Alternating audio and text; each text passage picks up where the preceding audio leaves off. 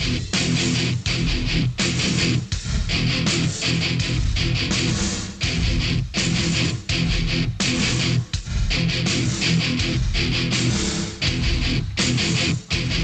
is Free Talk Live. You can take control of the airwaves here. Toll free number 855 450 free. That is the SACL CAI toll free line. You can join us on our website over at freetalklive.com. Enjoy the features you'll find there. They are completely free. Once again, freetalklive.com. Here with you in the studio tonight. It's Ian. Nemi. And Mark. Doing things up a little bit different here uh, this week because, Nemi, uh, you are normally on Wednesday nights with us, but you wanted to come in special tonight. I did. So Julia, who's normally here, uh, just going to trade out with you. And I'm much obliged to her for that. And it was probably the right move because uh, she was working today during the trial for Ademo Freeman, our mutual friend and fellow liberty lover and fellow activist, one of the creators of copblock.org. He was on trial today for what was a potential 21 years in prison uh, over three felony wiretapping charges. And I just let's just bring you up to speed real quick here because there's a lot to talk about. There is a lot of history to this too. Yeah. So uh, Ademo facing felony charges because he recorded some phone conversations with some government bureaucrats as he was attempting to get them to comment on a situation involving a police officer at a school slamming a 17 year old male's head into uh, a, table. cafeteria table. Yeah, a, a seated 17 year old male, by the way. Um, that right. you know, and this is one of the, one thing that uh, didn't get shown in court. But it, the, the guy was seated. The officer picks him up and then throws him onto the table. Yep, and so so probably not in fear for his life. Not at all. In fact, uh, the conflict that had created that in the first place was over. The purse that he had taken from his sister had already been given back. Uh, it, it, was resolving itself. Anyway, that, there was video of it. Ademo had promoted that video at copblock.org, and he was in court because he had recorded some bureaucrats when he tried to get their comment on the situation, including the school principal and the police officer in question as well. So, uh, with that, we had a bunch of people show up uh, today for the trial. Between Pete Eyre, and I, we counted ninety people. No way! Yeah, really? Yep. Right at the right at the start, and for the trial itself, when it came back to the sentencing, there were forty-eight in the, in the courtroom. Outstanding. The, was the courtroom really was turnout. full. I mean, yeah. pretty much the whole day. The it was courtroom packed. was full. The, it was packed for the trial. Yeah, it was. It was a great turnout. And uh, so lots of people came out. They came out from all around, not just New Hampshire, but uh, some people from outside of New Hampshire. Uh, oh yeah, there was another guy that came up from California, and it was North Carolina. Right. So a lot of people came out to show support for their friend, and in some cases, uh, you know, somebody they consider a hero, somebody who is willing to stand up for his beliefs, put his uh, freedom on the line, not just for his own sake, but also for everybody's sake, because Ademo advocates people not taking a plea deal. And so these were felonies, though. Yeah, looking at 21 years. We're not talking about a parking ticket here that you take to trial in order to gum up the system. You're talking about three felonies. Right, and that's why I think a lot of people considered him heroic for uh, for doing what he did. The, the, prosecutor really wanted to throw the book at him. I mean, his closing arguments were absolutely ridiculous and beyond the pale, in, in my opinion. Oh yeah, for for some of the things that he said. I mean, he called him outright uh, outright guilty of the charges, and and was was just saying some some things about him that really uh, I don't know that they're entirely true. Well, he but, also lied at the uh, the end as well. The prosecutor, in his closing statement, put words into Damo's mouth, and it's awfully convenient for him because the prosecutor goes last. Now, I don't know if it's the same Yeah. way in every state. Yes. but in New Hampshire, it's the same way everywhere. I believe so. Yeah. Uh, in New Hampshire, the prosecutor. I've never prosecutor I've seen on it TV it's always the defense that goes last, but you know closing, what do I know? Closing statements in New Hampshire. Defendant goes first, prosecutor goes uh, after, and that means that there's nothing you can say to rebut whatever it is that he puts It's, out there. it's the very end. crazy. I mean, you know, as, as if the state needs any advantages. Right. And so during this closing statement, he basically said that Ademo wants, if Ademo gets his way, Right. that uh, that he would be adv- he is essentially advocating for people's conversations being recorded all the time or at any time meaning he gave examples like if a prosecutor is talking with a rape victim Ademo thinks that should be recorded I- uh, oh. and if there's two people on a phone, It was nuts. I mean, the guy's recording a public official making a comment to the press, and the prosecutor comes out and says, If you can record police officers in the state of New Hampshire like you can 38 other stinking states in the Union, it'll be anarchy. I mean, it it was He the most he stopped- preposterous crap I'd he, ever heard. He stopped short of saying the word anarchy, and I really wish Yeah. he had I'm surprised said it. Um, and, but Mark was sitting next to me for the for the trial, and I'm sure Mark can attest that I was muttering. I'm like, it's just object, object, object. Oh, yeah, I object, object. too, but what are you I? I, I- don't know. Stand up and and, and say something. I was, it's hard. It, it was it's very difficult. when you're there and you're the pressure's on. It's hard to remember to object. It's hard to think about those things. Uh, a lot of people were saying that after the fact. Oh, well, he should have objected here and he should have object- objected there.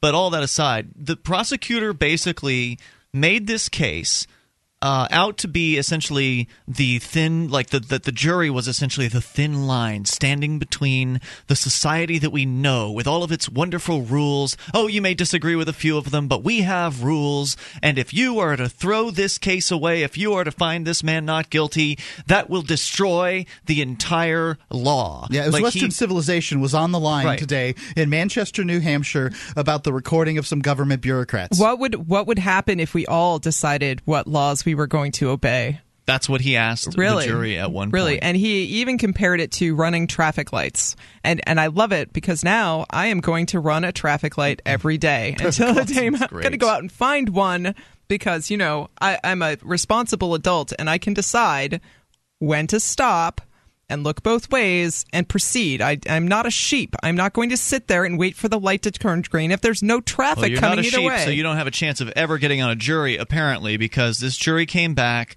with three guilty verdicts today. Inside an minutes. hour. Yeah. Yeah, well, well within an hour. Yeah. uh, they came back with three guilty verdicts, three of three. They Three of three. I'd like to point out that the, the one of the conversations with was a police officer. It was maybe 14 seconds long, and the guy said no comment and hung up. Essentially, Right. I mean that's He was paraphrasing, but it was really short. So you know he he called and Ademo called and asked for a comment. The guy said he hadn't heard anything, so he never even had a chance to say that you know this call is being recorded. The police officer well, said, the claim "Wait would a be you'd have to say it at first. What's that? The claim from their side would be Well, you'd have to that say was it at so, the the, first the lady Oh, picked up the telephone. The, she, the lady picks up the telephone and immediately begins talking. So there, there was never an opportunity for that. The claim was never made. That claim was never made. What the, what they said was when the press calls for a comment, they say that they're looking for a comment. And he did say that he was looking for a comment. So, from what the police officer said, he fulfilled everything with the police officer. The second one was the secretary that transferred the call. I mean, there was nothing. uh, She, you know, this lady was harmed. Nothing happened. Yep. And Ademo made that point with all all three witnesses that we saw today. Who was harmed? How were you harmed? And every time Objection. the prosecution objected, Yep. every time, and it was not admit, uh, not admissible. And, and it was um, it was so maddeningly frustrating to me to see the first cop, the detective, who didn't know how many lines in the in uh, or what lines were audio recorded by the police department. And then we had the captain who looked like he ate at least two babies get on the on the witness stand and he said, "Oh, only I sw- I have man. never seen such a large cop. Oh, come on. Really? Really, I, There's I some ha- pretty fat cops There there. are some pretty fat He was cops. out- definitely one of the He big was boys. definitely one of them. He I wasn't mean, keeping up with whatever uh, uh, standard operating I would like to for phys- right phys- physical Yeah. fitness. SOP Mark for the physical fitness training. My God! And he got up and he said, "No, seven lines are recorded." Now, during the lunch break, a friend of mine and I called to into the Manchester non-emergency line business line. Uh, someone answered the phone. My friend said, "Oh, is this line recorded?" Person said, "Yes." My friend said, "Thank you for your time," and hung up.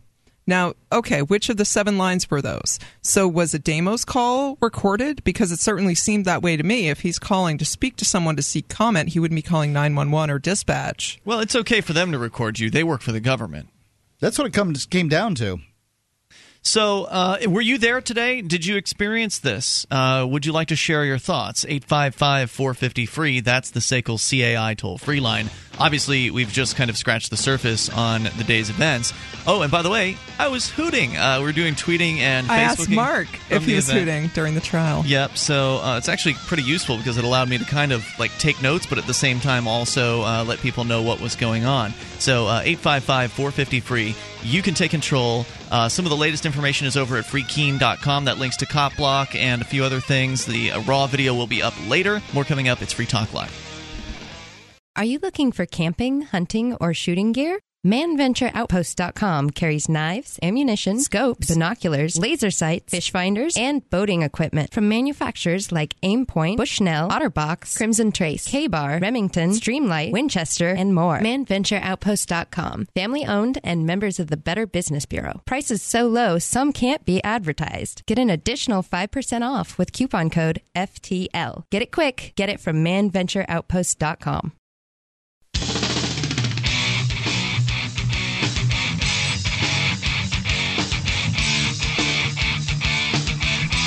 This is Free Talk Live. Dial in toll free at 855 450 free. It's the SACL CAI toll free line. Join us on our website. Head over to freetalklive.com.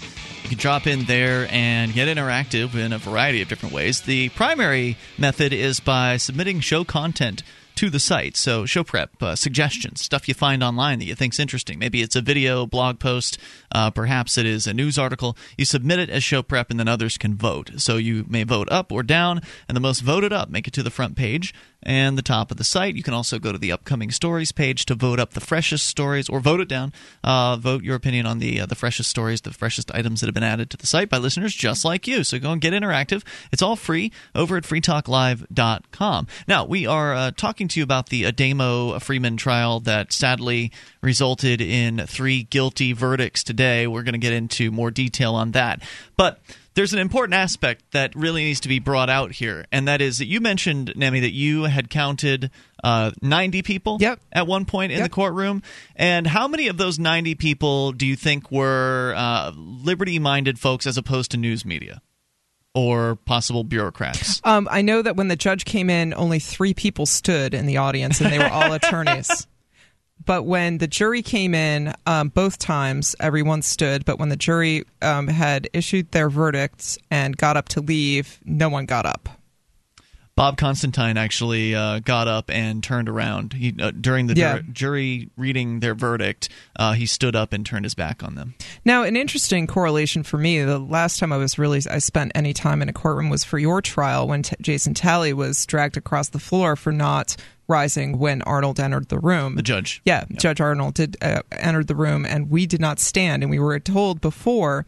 Um, by one of the bailiffs that we would need to stand or we would have to leave, and that was the very first time I'd ever been in for an activist quote unquote trial, and I believe, if memory serves, it was for um, for releasing video footage from the Superior Courthouse, and we did not rise, and uh, we were instructed to leave. I got up to go, and it was because I was I was between Talley, Jason Talley was between me and the wall that I got out and and Talley didn't move quickly enough, and he got dragged across the floor by his wrists instead, and uh, that was outrageous to me. So to go into this courtroom both last week for the jury selection and this week for the trial, the judge was very um very calm in addressing the group of people and and, and somewhat I don't know if respectful is the right word Almost jovial.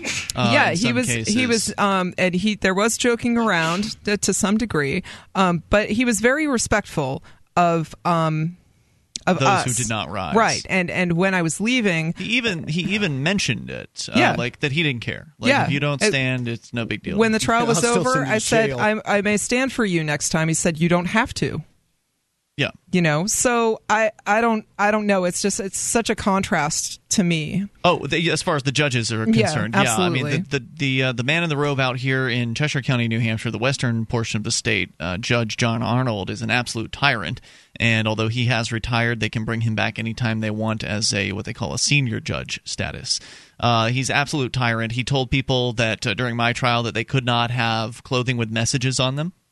So T-shirts like yours and mine today, we Nemi, would have been disallowed. This is the shirt that the that the um, Farrington was told to take off at West High School by Your the, the shirt principal. says, "I don't talk to police. I record them." That's right. Uh, cop block shirts and gear were also subsequently banned from the high school, as the principal basically admits during her testimony. And we'll get to her here in a little bit. She was absolutely ludicrous. Uh, I, of course, have a No Victim, No Crime shirt on from nevertakeaplea.org. Uh, dot org. And none, neither of our shirts would have been allowed in the courtroom in Cheshire County. And we're talking about two superior courthouses Yep. of the same, you know, courts of the same level. In judges same at the state, same right. level in the same state system with two completely different scenarios where uh, there's like a total crackdown in one, and the the other one's this you know kind of a somewhat Whatever. laid back judge who doesn't really care whether you stand or not, and he's you know kind of joking with folks and friendly. He- He's still a judge. He was still kind of you know he threatened people with contempt uh, a couple times. couple and- The bailiffs were still grumpy little tyrants. Oh yes, and most of the bailiffs are especially bad before news. lunch. The one that yelled at us before we left for lunch today. Three of us were were staying in the courtroom. Um, I had uh, been able to get my laptop up to Ademo, so he was able to reference some statutes while while he was there. Um, if that had been helpful, and the bailiffs had been pretty good about letting me in and out of whatever the the well, I guess it's called, to to do that. And as I was uh, gathering up my things to leave for lunch, um, we were told, um, Clyde and I were told that we needed to talk to those other people in in the front row. Now, Right. Mark was sitting with me in the front row, and there were some and I was recording this, by Yeah. the way. I, I didn't get the whole beginning of the conversation, but at a certain point, I was because I was putting my camera away because we're going to Right. lunch. Like, oh, I should know better than to put a damn camera away in, in, the in a courtroom. courtroom, right? So I did catch uh, a lot of this. And so Clyde was wonderful. He was fantastic. And I said the same thing. I said, I don't know the people you're talking about. And and I said, You're lumping me in. And he said, Well, you're all wearing the same shirt. I said, I'm the only one wearing this shirt. Yeah. You know, I don't paint me with a broad brush. They are. I don't know these people. I've never met these people. Yeah, you know, the people that he's talking about that were particularly vocal and, and uh, unruly, quote unquote, during the uh, during the trial while trial was in session. Yeah, this said, thing has gotten It's not my job. news. I said, this is your job to keep order in the court. I, I'm I'm not going to go up to strangers I don't know and tell them respect the court. That's not my job. You have the brown shirt on. You tell them with the badge and the yeah, star. and, the and the gun. And the paycheck. right. Yep. So I said "Uh, this isn't happening, and Clyde was Clyde was great. You were great. I just said my piece and got out of there because I wanted Ademo to be able to have the laptop when I came back Mm-hmm. in. So it, it was just it is incredible to me. Uh, you know, I, it was certainly no Tebow. Uh, but Tebow is the uh, outrageous bailiff, the worst of the the bailiffs worst of the in- worst, in Cheshire yeah. County. This is a kind of a, a, a sort of a, a mini Tebow, though. I mean, he's the, the the little troll that you're talking about. The bailiff uh, has been an issue previously, and uh, he was definitely the troll uh, bailiff today. And uh, in the case that you're talking about, where Clyde was getting into it with him, I was in the back of the room with my video camera. I'd pulled it back out of my bag and was kind of hand holding it uh, for a short bit, and then I ended up uh, finally getting it. It took me a little while to get it back connected to the tripod, but I walked back up uh, to them. And this uh, guy, of course, I, I probably should have just stayed back uh, because you know by getting up in his face, uh, gave him the opportunity noticed, to right. pick on me and which is fine i can handle it and so he is immediately threatens me and tells me to turn the camera off and i basically told him no this is a public courtroom and i'm not going to do that uh, which i've done I've, you know i've had to do before i've done it with tebow and Mm-hmm. you mean you uh, record a person without their uh, a public official without their permission? I absolutely uh, recorded their uh, themselves without a, a permission, and he did not arrest me. I kind of, you know, told him, "Look, I'm going to keep recording until you stop threatening people." And he said, "I'm not threatening anybody." And so at this point, I'm just kind of walking away. And I told him, as I told him, I'm going to continue recording. I didn't stay standing in front of him. I went back to go and grab my tripod or whatever, because I guess I hadn't gotten the tripod at that point. But anyway, uh, and it was just absolutely outrageous. Uh, this this man's behavior. The whole the whole situation today was ridiculous from top to bottom. And the jury should be ashamed of themselves. Uh, they were booed and hissed Yeah, to the some jury, extent. I'm sorry. they Uh, come out the court. I, I don't agree with the, ju- the the jury's uh, uh, verdict here or anything like that. But I'm sorry, they didn't get uh, a professional level presentation. I presentation. don't care. them. It was pretty clear that the crowd was on the side of the defendant. So what does Uh, that mean? Well, it's a pretty uh, it's a pretty rare thing that there's any crowd That for 90 anyone's trial. But how does any jury something. jury member know that they they've jurred on one? I understand jury. what you're saying, but the point is, those bureaucrats were ridiculous today. The statements they made were absolutely outrageous, and anybody that cares about freedom of the press should have found him not guilty. It's He Free never Talk served the wood press. more Never up. said it once. I can truthfully say that verbalsurgery.com, best dadgum podcast I've ever learned to change my neurology right now.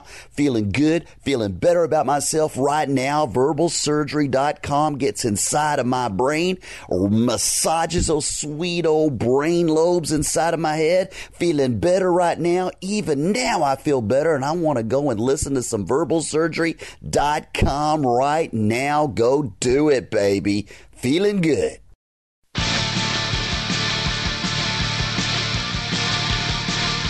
This is Free Talk Live. Toll free number here is 855 450 free. SACL's CAI toll free line. You can join us on our website over at freetalklive.com. All the features we give away, so enjoy those. Again, freetalklive.com. Listening options are there. We've got live streams, broadband, midband, and narrowband versions of the show are available to you, and they are all free. Listen.freetalklive.com will take you there. Plus, it'll take you to a list of over 110 radio stations that we are on across the country on AM and FM. In addition to that, our satellite listening choices, including XM satellite radio, where we're heard every single night of the week, as well as our webcam and the listen lines that allow you to call from any phone that can dial long distance. Go to listen.freetalklive.com. You know, we got off on a tangent uh, during the last segment when I wanted to point out that the courtroom was packed full of people because of the Free State Project. Maybe there were a handful of bureaucrats and a handful of press. So you mentioned there were 90 people in the courtroom. I would say 80 out of the 90 were all liberty-minded people from whether More- they're Free yeah, Staters or more not. than that, yeah. A number of them were you know New Hampshire native liberty-minded people. Some of them were Free State Project participants, but That's the room was packed full, and some people were from outside of New Hampshire entirely. Uh, the room was packed full of people. It was uh, not quite standing room only, but uh, there wasn't It's pretty very close. much Pretty darn full. we were we were packed in pretty tight. Mark was almost sitting on my lap. I came a little bit late, and you know nothing that nothing that good happened to me. But I came in kind of late, and there was I, I I was looking ar- looking around, thinking, "Oh, I'm not going to find a seat," and then Nemi uh, had one for me.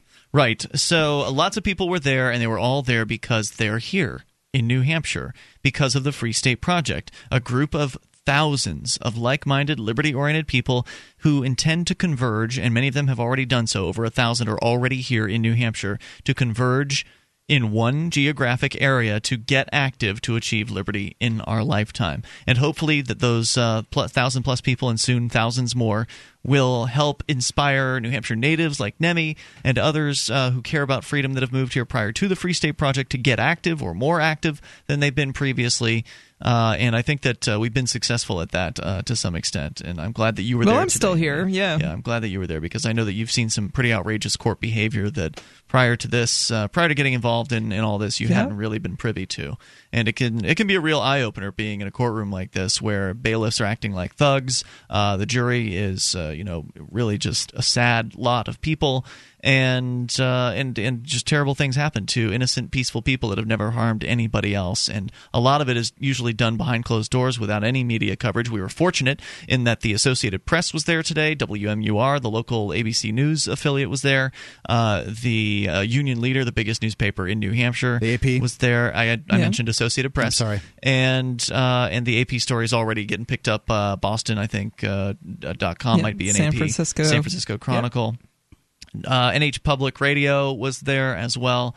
So, you know, at least the mainstream media did pick this one up, uh, and that's thanks to some of the outreach that was done to media last week uh, that resulted in uh, the Huffington Post and WikiLeaks talking about this case. Hopefully, they'll uh, be updating their stories and or posting fresh ones. So, luckily, this is a you know an instance where the media actually cared enough, or at least some of them did, to pay attention uh, because it definitely was a free press issue. Mark, you mentioned that. uh, by the way, freestateproject.org. Go there to learn more about the Free State Project. Freestateproject.org. Uh, it, it definitely was a freedom of the press issue. I agree that it was a You're freedom of the saying that he didn't mention that at any point in the trial. Not once. Well, and I that's mean, too bad. The, you know, copblock.org is a blog, and blogs are recognized in the state of New Hampshire, and, and frankly, they should be every place on the planet as news. They are the new media. They're breaking more stories than any other. Uh, you know, news. Uh, they're, they're breaking more stories than reporters are these days, and that's that's just the truth. But sadly, these uh, jurors did not get Ademo's best game. No. Ademo's best game, he's still an amateur, and the lawyer's still a professional. And- Ademo beat wiretapping charges in Greenfield, Massachusetts. I might like to remind you in front of a jury. Yep, so yep. you know he's definitely capable of uh, of doing this. In Yep. this case, he I didn't agree even with come you. close today. I agree with you that uh, you know he did not do as good of a job as I had had hoped to see. But then again, he spent the weeks coming up Yeah, to this in, I think in a jail depressed. cell. I, I mean, I And- think he's depressed, and I think they've beaten the uh, the fight out of him. with Yes. with um, a limited access to a law library as well.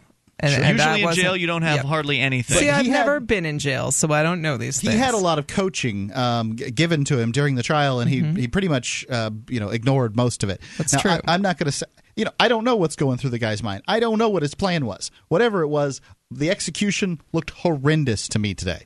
And that doesn't mean that I don't believe everything that he was completely in the right. I think that any public official getting on the television or telephone, excuse me, with any member of the, the, the public should have the expectation that they are being recorded. And I think that this was an incredibly important case today, and I just feel like it was botched. Well, here's what you can do. You can call a government bureaucrat, record the phone call, and send it to Mm-hmm. I the know, prosecutor. and this is really what it comes down to. You know, you sit out there in the tri- in the you know in the the, the, cheap seats where I was, cost nothing to be there, and it's easy to sit out there and say, but but I, I don't have the reputation, by the way, that Ademo has. He's gotten he's got a couple of years on me in building up uh, animosity. Um, so What's that I don't supposed to mean? uh, you don't think that the bureaucrats knew who he was, knew what Cop Block was, and Right. came after him for that reason. He's a target. Oh, you think I- if I'll you s- if concur. you think if you sent a, a you know evidence of you doing wiretapping to the prosecutor, they would ignore it? It would be interesting. to it see might, they might they may not. I don't know. Well, William uh, Kostric, who uh, previously has made national headlines by carrying a gun at a presidential event up here in New Hampshire. Which is legal. Yep, and uh, he was there's at the very end of the clip. I've got the the raw video footage that I took today. It is encoding as we speak. We'll upload it. Hopefully, it'll be up a little bit later on tonight. At the very end of that footage, and I might clip it out just because it's it's really interesting. At the very end, the prosecutor is, you know, packing up his stuff. He's getting ready to go, and he's giving an interview to the mainstream media. There, he's answering their questions about the sentence and things like that. And as soon as the mainstream media is done, William Kostric's standing there waiting patiently for his chance to address the prosecutor. And basically, what he tells this prosecutor is that uh, he's going to go home. The first thing he does is he's going to call the police department and ask to speak with so and so, one of the officers that was on the stand today, and that he's going to record that phone call. And that he's then going to take a copy of that phone call of him committing wiretapping and send it to uh, the prosecutor. And he told the prosecutor, You're going to have a hell of a lot harder time with my trial. Yeah, and I believe that for sure. I would agree. So I want to say, and I, I hope that he wanted me to promote that because I was certainly standing there with a video camera. He did it in public. Um, I think that's one of the best responses that could have happened in this situation. I think the best response is to take a liberty, you know, take this instance, use a liberty oriented rep, get this stuff pushed through That's the House. great, Mark. I agree with that too. In fact, I talked with Mark Warden, who is a Liberty rep, who was there today. He was pretty outraged by this whole thing. I talked to him about that. He says that he doesn't believe there's much of a chance the law can get changed, but uh, he's, you know, they're working on it. Maybe, you know, they're going to try it again. So that those gears are in motion. I hope That's so. one of those long-term things that maybe something will change, maybe it won't. The system sucks. It's slow. it's awful. the worst but if Bill scenario- Kostric does what he said he's going to do, and that prosecutor comes after him, it'll be interesting to see if the prosecutor does anything with it, number one. But it would be extra interesting if more people were willing to take that kind of a risk. If more people stood up and said, I'm Ademo now, and called some government bureaucrat and recorded that phone call and sent it to their local prosecutor, and a bunch of people took on this particular issue. What do you That's think it's going to do?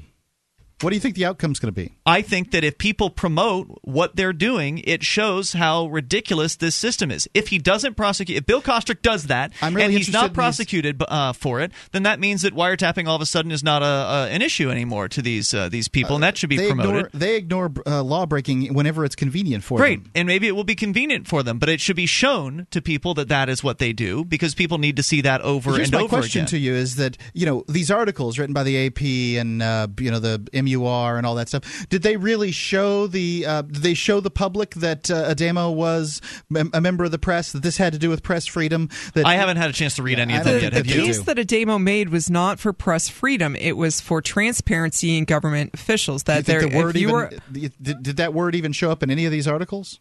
No, Yeah, that because the case isn't being made to the public. I public. haven't read the articles. Uh, have you read the? them? I've I've read the AP article, yes, and the WMUR article. They just report the facts. Right, no, Mark. they So- don't. Because come my- on, they reported that he got one standing ovation. He in fact got three. But look, for everybody that's such a critic, they should go ahead and do what Bill Kostric had the courage to do, and that is say he was going to go ahead and get this same charge and take this charge to court and take it to a jury trial, and then see what they think about the I way would he presents the case. Be more interested in them making telephone calls to their legislators here in New Hampshire and getting this thing pushed through. Great, Mark. You should lead that uh, message and It's you should going. lead that effort, but that's already happening. Yes. So we should do other things too. 855 450 free. Just don't sit back and make one phone call. It's Free Talk Live.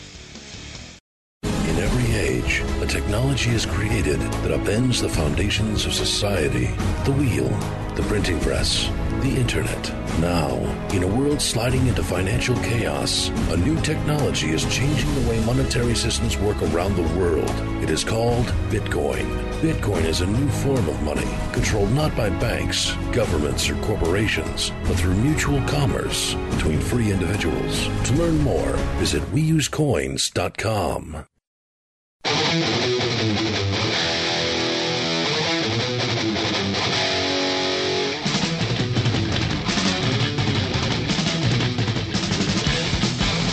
This is Free Talk Live. Toll free number here 855 450 free. It's the SACL CAI toll free line 1 855 450 3733. You can join us on our website. Head over to freetalklive.com and enjoy all the features that we have there for you. You can also support the show by shopping with us. Go to shop.freetalklive.com. You can enter Amazon through the links you find there Amazon UK, Amazon US, and Canada, all available.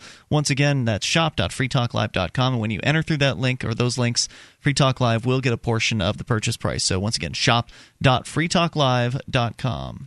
Oh, today when we were, you know, during the break, while uh, the jury was deliberating or doing whatever they do there, uh, friend Josh and I uh, managed to get the AP gal to uh, listen to our spiel on bitcoins. She took three pages of notes. Whoa. I don't know whether she's going to write an article on bitcoins or not, but now this reporter at this very influential news agency has a reasonably good idea as to what bitcoins are. So if you want to find Great. out, bitcoins are going to change the world. Um, one of these guys that was uh, there talking about them says, "I relate bitcoins." Uh, I mean, I've got to say, the guy's probably sounds a little smarter than I am. You know, one of the kind of geeky guys.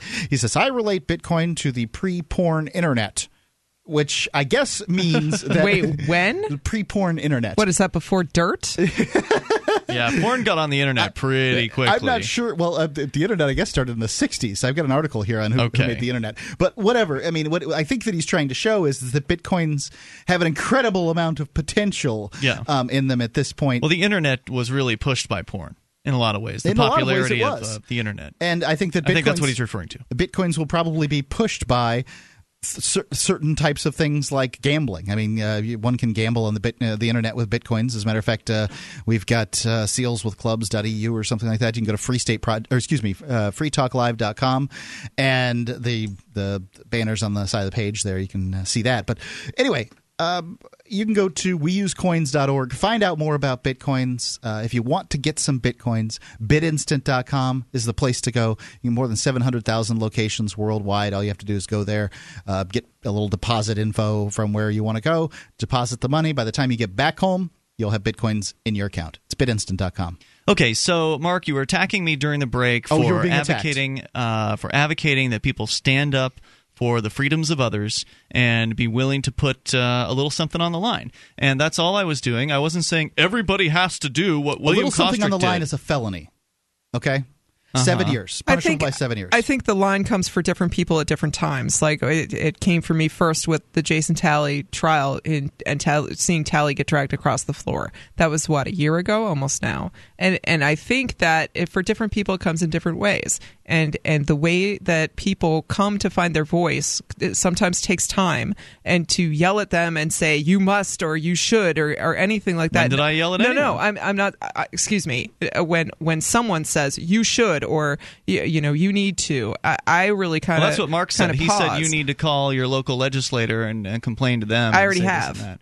Right. Well, he said you, he was the only one who said you need to do anything. What I suggested was that people who believe in standing up should come here and they should do that here because you're not going to get 90 people at your Right. trial In in, Minnesota, Florida or Minnesota or wherever because those activists they just aren't there. They're here in New Hampshire. There are over a thousand people here as part of the Free State Project now. Over twelve thousand have pledged to move here.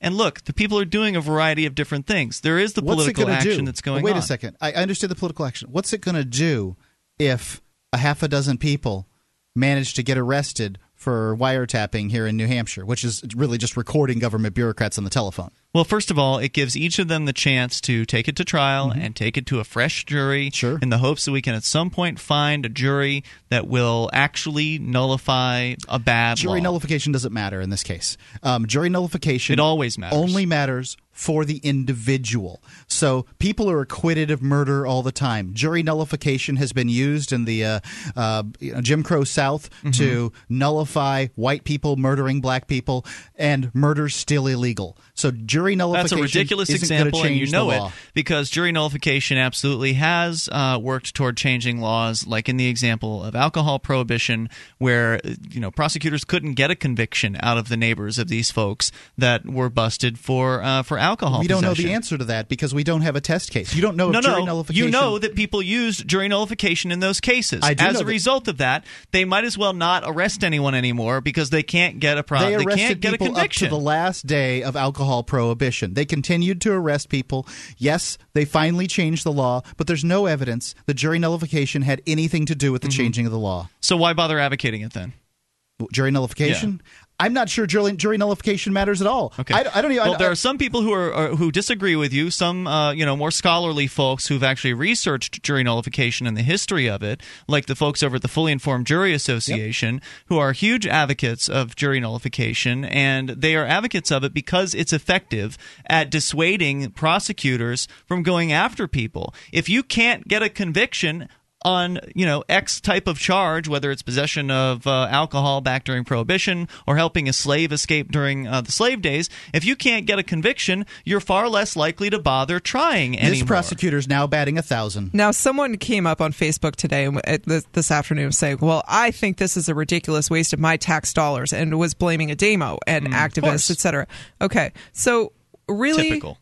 Whose choice was it to spend the tax dollars on prosecuting Ademo? The prosecutor. right, the prosecutor in the state. Now, What's common blame also, the victim. Ademo didn't do this on. I don't. I don't believe he did this with the intention of being taken to court. He was No. just trying to record somebody. Another point he never made. He refused to make the point that they never proved that he was in the state of New Hampshire when they did it. He touched on it at the very end of his Like, trial, but he didn't get briefly. into it. I mean, like he could have said to the jury, "Look, I could have, ma- I could have made all kinds of points, like this guy over here that's talking about how we're going to have anarchy. There's 38 states in this union where this would have been completely legal. They didn't prove that I wasn't in, that I was in this state when I did this. Mm-hmm. They didn't prove I was in this nation. I could have been in Paraguay for all these people know. They don't have any evidence of their own. They only have the evidence of the video that I put up. I mean, this was I a agree with you. lackluster He should job. Yes. He should have Yes. hit those points. You're absolutely right. Yep. And and there were questions asked as to why, and what he said was he wanted to do this his way. He needs to do this his way with the information he has gathered and presented. If there's a need for appeals, we'll tack- tackle those issues later. Who said this? This is Ademo. Where was this printed? I'm not going to tell you Oh, so how do we know it happened? because it's right here on my computer screen. Ah, gotcha. Okay. Um, Ademo further, I will also say, would like to thank everyone who showed up for the trial. He really appreciates the support. Really, really appreciates the support, and and that is what I will also forward from my little screen of what's there and how it got there will remain a mystery. Yeah. I don't Look. like speaking ill of the dead uh, or whatever. In this in this case, it's the uh, the incarcerated. But I, you know, I mean, I just this is such an important case. And Great. So let's have another one. Yeah. Bill Kostric is. If it's so important, see here you are. On, you you you do, you've got a conflicting message here tonight. You're saying, oh well, jury nullifications isn't isn't important. Oh, you shouldn't take any risks. But this is an important case. Well then, okay, we've already got another guy who's willing to step up and is willing to take some risk and is willing to try this again. If this prosecutor is willing to come after him, he's willing to go to court with him and sit in front of a jury and make a completely different case or a better case or something he considers to be a better case and I hope the see best how- for the guy. and see how that works out. And I think that's heroic. I think that's something that's worth uh, looking up to. I look up to it. I think it's it's in- inspirational, and I know that people like that inspire brave people to come here. Now, I'm not saying don't call the legislators. Go ahead, call them, talk to them, see if we can get this to change. Let's go testify at the legislative hearing, the next one on whatever bill it is that comes up to change this law. I'm happy to work through those channels too. But if you don't have something generating excitement, then nobody's going to get press. The Associated Press and these other press organizations that showed up, WikiLeaks, RT, these other organizations that weren't there in person today but have reported on this case, none, none of those press agencies except maybe the union leader would ever report on some hearing that some state representatives were going to have about repealing the wiretapping law. None of them. Do you agree with that? Yes, they would not. Yeah. Um, so if you want, if you we got want a minute left in this segment. Do we want to tell people what the sentence was? uh, we can get to that. If you've got, if you want publicity, then you have to do things that are worthy of it. And going to a hearing at some state house is boring as hell, and nobody wants to put that video footage on their television channel. No uh, talk show hosts want to really talk too much about it because they're not there. They don't care. They're not paying any attention. So there's no buzz, there's no sizzle, there's nothing to really attract people. Is the jury nullification thing good news out of New Hampshire? Yes. What happened? They passed a law that makes it so the judge will have to read some sort of statement in jury. Uh, You read whatever. some sort of statement today. It didn't matter at all. Well, no, it wasn't the jury statement that is going into It's effect in January. It's, thing? it's too early for this jury nullification thing to come to effect, so the judge did not read it today. But what they're reading is basically a line of legalese that is going to make no sense whatsoever to the, the jury. So Right, that situation hasn't really hear. it hasn't really changed. But it was a good political win, and it took a lot of effort, and you know, good for them. But it isn't really knocking down the you know the media's doors, and burn, burning down the you know people aren't running out to the newsstands to uh, to read about the new jury nullification law here. 855-450 free. Hour two's next. We'll get to the sentence in moments.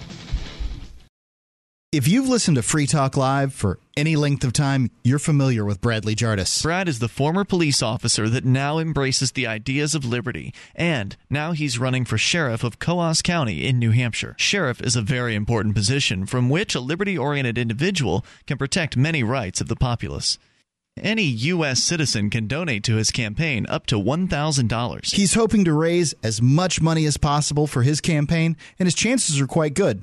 He's running in Coos County, and Ron Paul actually carried Coos. I hope you'll trust me when I say that we know a few other good reasons that we believe Brad can win. Come on, join Ian and me in donating to Brad's campaign and getting a liberty loving individual in this very important seat. If Brad gets this seat, it'll be the biggest win for the liberty movement in New Hampshire and maybe anywhere. Give what you can at bradforsheriff.com. Bradforsheriff.com. This was paid for by Friends of Bradley Jardis, Bradley Jardis, fiscal agent.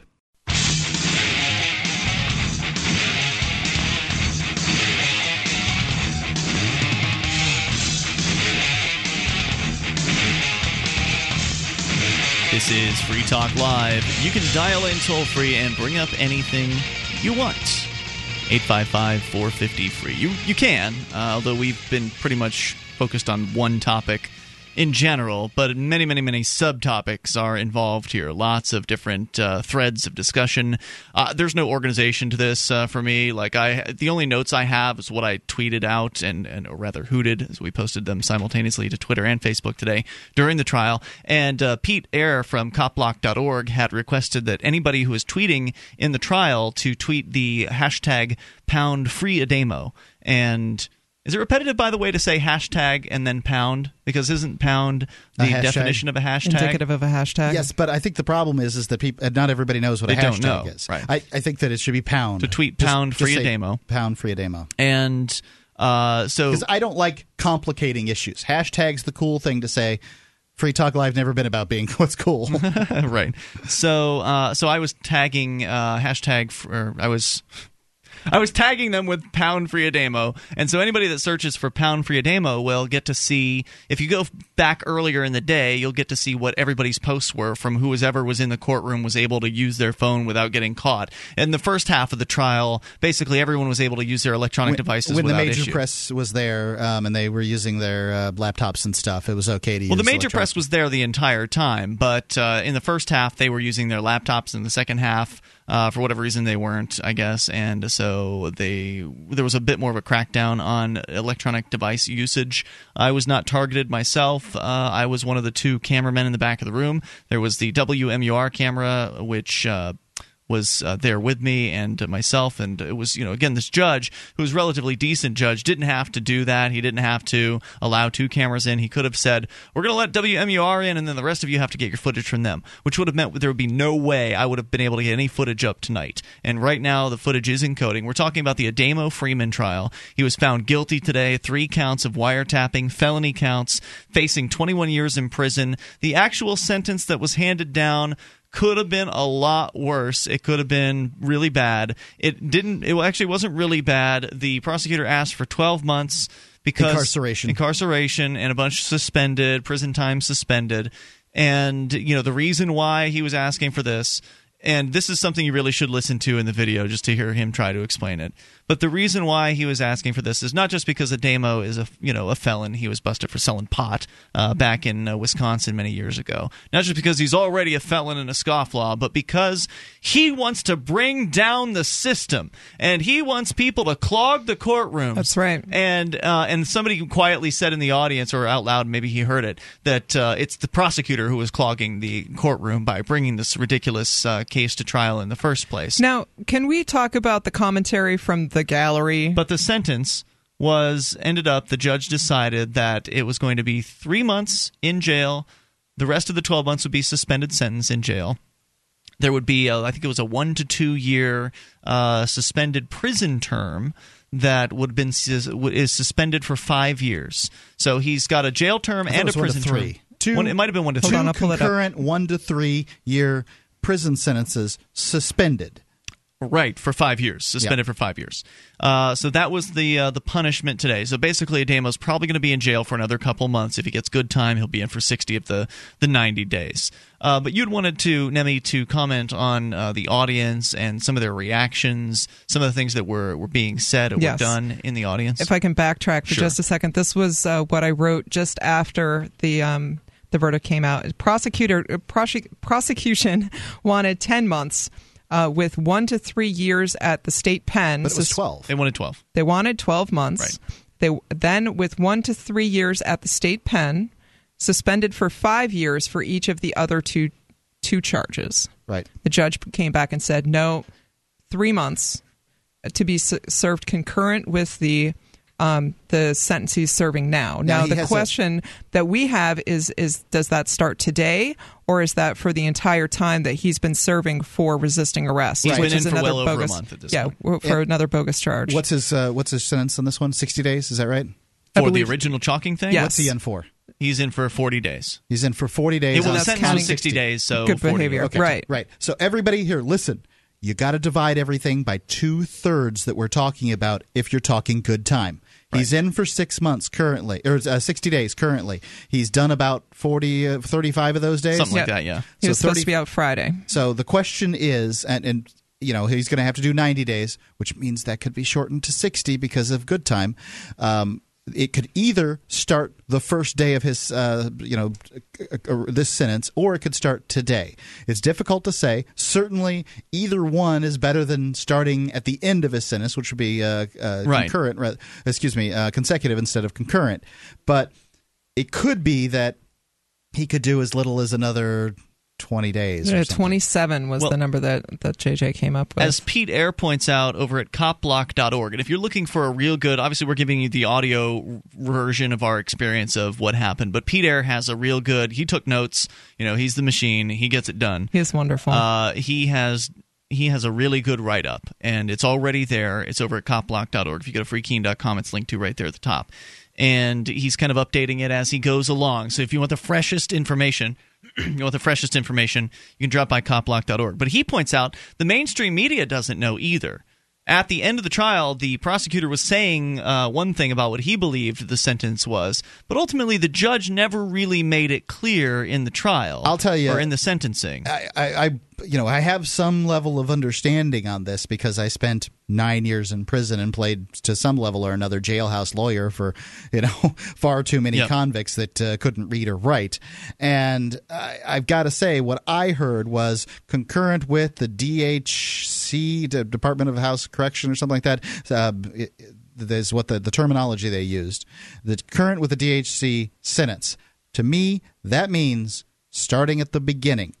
I believe I hope you're right. the 27 days. yeah. Now, I could be wrong. And it all matters how these things get recorded. Sometimes things get said and you can't get you can't uncover it because, you know, it costs thousands of dollars to get the uh, transcribers notes properly put in or whatever. So Well, I mean, we've got it so on rather video. than getting him back before Halloween or before No, your video doesn't count. Thanksgiving, So we may cop- get him back just after Labor Day. That would be awesome. Uh, says that the union leader is reporting that he'll be free in mid October, but the WMUR report says he'll be free in mid September. So, as of this point, there's some confusion as to when he's actually going to get out. Now, you'd mentioned the uh, re- response from the audience, uh, yeah. things people were saying no, we and were, doing. We we were chastised. Um, I had mentioned earlier in the show about uh, being spoken to to um, kind of speak to the other people who were in the front row Mm-hmm. alongside Mark and myself, um, who had been um, commenting. Um, and videoing uh, against the instructions of the judge and the bailiffs, um, and just generally making um, commentary. There was a, a point where we all laughed during the. Um, I mean, the entire gallery busted out laughing because the prosecutor said that uh, Ademo wasn't interested in seeing uh, justice done for people. Yeah. I didn't laugh at that. I Uh, didn't laugh at all during court. But yeah, Uh, yeah, a lot. There were a lot of really I did. ridiculous statements. There that, uh, absolutely were, no doubt about absolutely it. re- legitimately elicited laughter. My concern is is that when you play poker, you keep a poker face. The reason you keep a poker face is you do not know how your reactions are going to affect the other person on the other side. Right. And there was no poker face being kept today in court. I don't know whether that resulted in a good or a bad thing for the jury. The one thing we can I don't say either because the same thing happened in Greenfield where people were applauding and laughing, and it was ba- basically a very similar atmosphere down in Greenfield, Massachusetts, where Ademo and Pete Eyre beat wiretapping charges uh, being brought against them, and uh, they beat it with a jury. So The one I thing you can say conclusively is it didn't help. well, well, I don't know. Well, No, we we were instructed. help. It was an interesting did in instruction last week, and I think we talked about it this on last week's show about being told that the judge came in and told us all that we he didn't care if we stood for him or not, but it would probably not do Ademo any good if we remained seated when the jury came in. So generally, uh, like I said earlier, we, the the room did generally stand when the jury entered the room or left the room, with the exception of the final time after they had handed down this ridiculous ridiculous finding of Ul- guilty. Ultimately, you can't predict whether laughing and things like that from the audience will help or will not help That's somebody. all I'm saying is, is it Uh, didn't because because they couldn't have returned that jur- that uh, verdict any faster. Because what they matters- went lickety split, Right. bim bam, guilty, guilty, guilty. what Three matters times, is the 21 mindset. years. Goodbye. Yeah, what matters is the mindset of the jurors. And they Are they knew that, obedient to the state or not? It's Free Talk Live. Do you have a website or product that you make available to people nationally or even internationally? Free Talk Live is heard on more than 100 radio stations and two XM channels. FTL has also been voted five times the best political podcast of the year and four times been named to Talkers Magazine's Heavy 100 list, the 100 most important radio programs in the country. We can do ad packages for you from as little as $500 a month on up to $3,000. I'll work with you to customize a package that will work within your budget. Contact me, Mark, at mark at.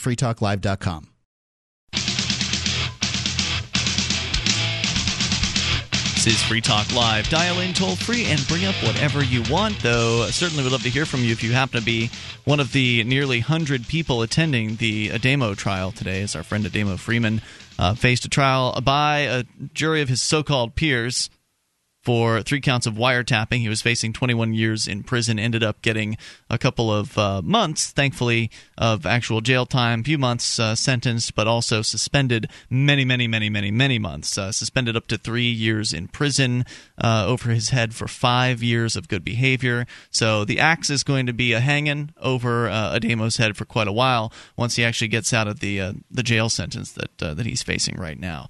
And uh, so you're welcome to call in with your observations. Perhaps you were there in the courtroom, 855 450 free. Even though there are three of us here on the microphones tonight that we're all in attendance throughout the entire, pretty much the entire trial, uh, we certainly won't be able to cover all of the aspects of, uh, of everything that went down today. So feel free to add your thoughts into the mix here, 855 450 free. If you want to get some gold and silver in your hand, the way to do that is to go to gold.freetalklive.com. They will deliver gold to you.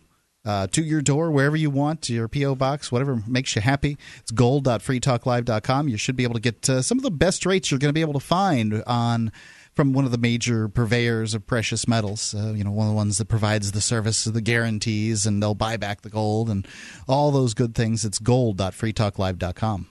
So I'm just going to go back real quick here and, and review my uh, tweets that I made in the Facebook post today Awesome. through through Hootsuite earlier. Uh, again, if you are uh, following us over at twitter.freetalklive.com or facebook.freetalklive.com, you got these earlier today as I was uh, hooting live from the uh, the courtroom. And uh, one of them was about a lady in the front row of the jury who, during Ademo's opening and closing statements, was constantly nodding her head. Yep. And I saw this, and I didn't notice it during uh, the the I- prosecutor. I, I, I noted that she wasn't doing it during the prosecution. right. So that made me think, oh, We got our maybe one. we have one. Right. Maybe we have one who's going to hang this jury, and if it's a hung jury, then the prosecutor's going to bring the charge all over again, and it means he's a little less likely to do it the second time around. And I, you know, I really had hope for this lady, and she must have just shriveled up and uh, not done anything. I don't know. You know, you never know what happened uh, behind the You scenes. You never know what she was thinking. just And- because she was nodding. And who knows what she was thinking because she was nodding, but it was a nice indicator. Yeah. But was in- interesting when they were picking the jurors, uh, when they were picking the alternates and picking the jury foreman. When they choose the, they do it randomly, and when they choose the jury foreman, the judge kind of tells them, "All right, well, you're responsible to do this and this and this. You got to read the verdict, and you got to kind of keep people in line, and you got to give everybody a chance to speak. So you've got to be the, uh, the sort of the moderator, if you will, of the the jury room. And the first woman was uh, too Young meek lady. too meek for the job. She said she w- didn't want to do it. She'd prefer to have someone else do it. Well, guess who the second choice was? The military veteran. The grizzled old Yeah. Vietnam vet. And I was surprised he didn't. He wasn't bounced the first time uh, when during jury selection. I was surprised Ademo let him stay. Me too. I don't know if Ademo used all three of his peremptory challenges. I wasn't clear on that. I was never able to really confirm that. Used with at him. least two. Right. Uh, at least that's the way it seemed. And uh, so, anyway, so this military veteran, when he was uh, selected for the jury, I knew things were bad with him right away because the way he responded to the judge's question about, "Are you prepared to, you know, or, or do you have any questions?" Like whenever the jurors are selected, uh, the judge has, uh, you know, kind of given them a rundown, and then he says, "Do you have any questions?" And each person says yes or no. Well, this guy responds with negative. And so immediately, like I didn't even know anything Yeah. about this guy at that point, but immediately I said military, you know, Get just because that's typical of how a military person would uh, would respond. And it turns out somebody heard something about him being a Vietnam vet. Yep. I guess. Well, he had a hat Did when he? he? when he came into came in for jury selection, and I I recognized the insignia. So Right. Yep. So now you got a Vietnam vet, likely state worshiping individual who is leading this jury. Yeah, and there's lots of vets out there, but most of the ones that uh, you know are disgusted by their experience in the military, that perhaps uh, feel that the government is an inefficient organization that uh, you know is completely un- uncaring and they're dealing with humans, they don't wear around the hat. Yep. So uh, this guy, bad news. Now he's in charge. Now the the military veteran, who's likely a total arch He's had a little taste of power. is back in charge. He's got himself a squad, and he's going to tell them what to do. All right, soldiers, we got to find this boy guilty. We This- got to do it now. This boy is going to go ahead and destroy our country Because he, He might is- be a terrorist. He is a threat to our way of life. He works for a co- he works for an organization called Cop Block. You cannot find this man innocent. I mean, you know, I don't have any idea what happened in that jury. We have no idea. I, I don't think this guy good. had to give a speech. Frankly, this happened so fast. I can't imagine that there was much of a fight. yeah. I can't either. Well, for all we know, this lady was too scared to stand up to this guy, Sure. and who knows what inti- don't how know. intimidating he was. Well, I don't know because if it's the same lady I'm thinking of, someone made a comment as the jury was leaving the room and she laughed and shook her head. So maybe we completely misread her through the whole trial. maybe I, I don't know. I was very disappointed. But then it I- was incredibly disappointing. then when I, I mean, and they even knew. I it, and you know the judge says disregard this, but Ademo had said he's facing ten to twenty one years. He did say that, yeah. and then it was stricken. But come on, once you can't, you hear it, you well, don't can't unhear it. unring the bell. Yeah. You know, so come on. And they found him guilty. And I'm, I'm sorry, there's no way that I, I can justify even 30 days in jail for this. No, and as Ademo had pointed out, nobody was victimized. What's the damage? How did he harm anyone in oh, this particular? Case? They Oh, were he- not allowed to answer the question. Sadly, another thing he didn't, uh, you know, get to really point out is the fact is the police department records you when they when you call, and they don't tell you. The government is breaking this law Yeah. every single day. well, I believe there's an exemption written into it for government agents. Right. Oh well, it's okay to do it. You see, and that's the other point is that this law is couched in the language that it is in order to protect individuals, but it's not. It's intended just to protect the government because the government, as far as I know, has only used it for this circumstance. But, you know, I'd love somebody to show me some instance where it's been used, oh, in the last decade to protect somebody besides a government agent. Right. I'm From real reason- wiretapping. I'd be reasonably ready to uh, make a bet that the the majority of times that it has in the last Right. decade that it's been used, it's been used to uh, protect a government agent. Where the original intention of the law was to protect people who are not parties to necessarily the conversation. Correct, the receiving end. But uh, but like to protect people for like Mark, if you or I were on the phone having a private conversation, if Nemi were to get access to our phone line and record that, that was I think the original intention I would behind agree. this is Yep. wiretapping. She's tapping this uh, person's conversation without their knowledge, and both of the people on the line need to know about it. Um, but anyway, let's go to your phone calls. Dave's listening in Ohio. You're on Free Talk Live with Ian, Nemi, and Mark. Hey, um, I was just wondering something. You know, earlier it was suggested that Mr. Kostric uh, should go ahead and do some wiretapping, have them, you know, charge him and so forth, and a lot of people maybe should do this. You know, if they didn't um, actually charge all those people and take them into court, wouldn't that be um, uneven application of the law? Oh yeah, absolutely it would be, but there's no way you can hold them to their own laws. So. because they they call it discretion. yeah, they unevenly apply the uneven law application constantly. of the law was used in um, racial cases many years ago, back in the 60s, Mhm. when I was growing up, and the federal government's not real kind to uh, courts to do that.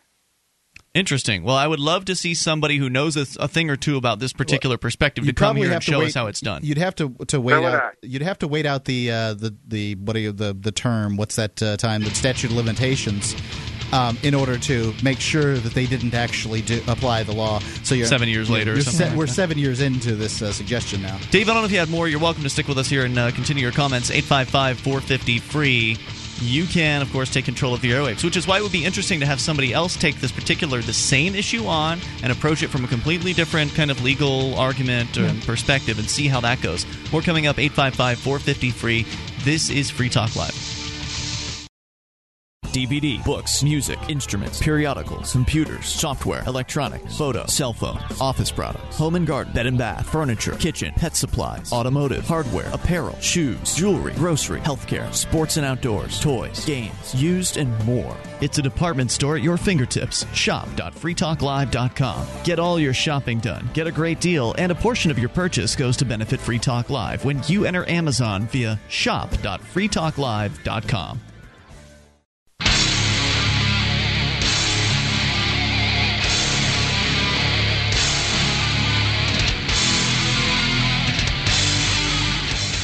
This is Free Talk Live, and you can take control of the airwaves toll free. 855 450 free. It's the SACL CAI toll free line. You can join us on our website over at freetalklive.com. Enjoy the features we give away. Once again, that's freetalklive.com. And here with you tonight, it's Ian. Nemi. And Mark, So head over there. We've got uh, news updates. You can get signed up. Follow it via email. Follow our news updates that way. Uh, that's kind of the classic way to do things. And then Twitter and Facebook, you get more than just news updates. You get the latest from Free Talk Live about what we're talking about on the air at any given moment, or if we're out doing something in some cases, uh, as we did today for our, I think our first time ever, updating our, uh, tw- our Twitter and Facebook.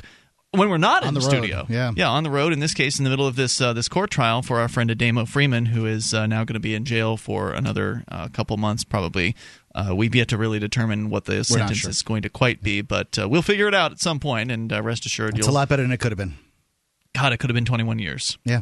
It could have been 10 years. It could have been 21. It could, and, and it could have been a, it could have been a year had the judge taken the prosecutor's recommendation. It could have been 12 months staying committed in the uh, you know in the in the jail. But he uh, was a relatively reasonable judge, all things considered. I, comparatively speaking, I would say that for sure. And and I would also like to point out that Michael Valentine, the prosecutor, needed to be escorted from the courtroom um, by sheriffs and bailiffs when he left. Now, if Not because was, anybody was going no, to attack I, him. no, not at all. But That's he what was. they think. That's well, I think he was that uncomfortable because people were. I mean, he had he asked the judge to speak to someone in the gallery who apparently he felt was speaking to him.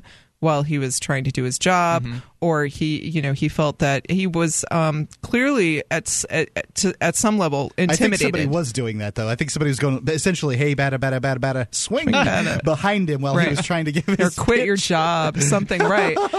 you, you know, he was he he may have gotten a couple of comments. Certainly, there were gasps and tisks Yeah, and de- objections that were going on when he was running his mouth, um, uh, just in a ridiculous way, in my opinion, because it, it was just inflammatory, ridiculous, I, and it it was just it was terrible to see. It was heartbreaking for me. Let's go to the phones. Jacob is on the line. Uh, Dave dropped off. Jacob, listening in Ohio. You're on Free Talk Live, the Nemi and Mark. Hey, what's up, guys? What's on your mind? Uh, nothing. I just had a little theory about why Ademo uh, did what he did today. Okay. Wanted to throw it out there. This is my opinion. I think he wanted a guilty verdict so he could take it to the Supreme Court for an appeal. Do you believe he has that intention? Because that doesn't seem like something Ademo would do. Also, I don't know what grounds he's going to do it on. You have to have an appellate ground in order to make it, and it, you oh, know, he didn't even Oh, argue okay. that. Nobody made a mistake of law the- here. Yeah. So I'm sorry. What you what makes you think he's going to do that? Just for the fact that he really didn't put up a fight like he usually does. But one of the, as Mark is like pointing out here, you in order to appeal, you have to preserve things for appeal by objecting to them. And while he did object a couple of times, object. I'm sorry. Did he even object at all? He Yes, objected he a couple of Yep, uh, times, but not very many. Uh, certainly, it's hard. It is hard to remember to object up there and to think about those things when the pressure's on, especially when you're defeated, when you feel uh, like you know you can't possibly win. And I don't know how Ademo was feeling, but I know that the impression I got was one that I could relate to because I've been on trial before, and I have been. I remember the time when I was taken back into the secret Mm-hmm. tribunal room in uh, Keene District Court, my very first trial. I felt very defeated at that point, and at that point, I was just like, whatever. Just I do just it. didn't really- just I just shut didn't it really down. care. And I did get kind of that um, resigned sense from him. So did I. Um, Yeah. and, and there were there was a, a few different points that I felt weren't really addressed. But if he's resigned, that means he's not going to intend to take It's this not- to the right, Supreme Court. Right. Well, maybe that's true. I mean, maybe he was just going to see how it went. He's going to do his 30 days, 60 days, and be done. And, he can still appeal afterwards, right? He should be able to get this law removed. On what I basis? Right. final intention. I- I just wanna make I this don't clear. Know. It was just my opinion. Right, I, I gotcha. And and here's what I want everybody to understand: what they think is appeal is, uh, uh, you know, another court date, and it's not.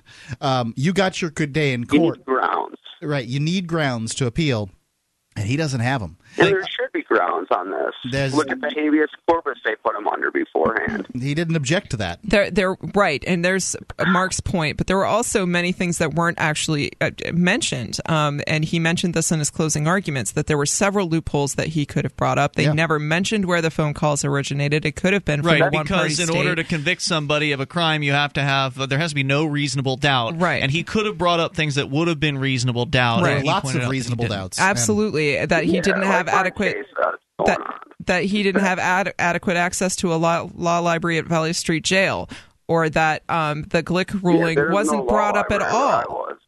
There, Yep, the it's a joke. The jail's uh, law libraries are an absolute joke. Jacob, what I'd suggest is that uh, you know if you really are near and dear, you know this issue is really near and dear to your heart.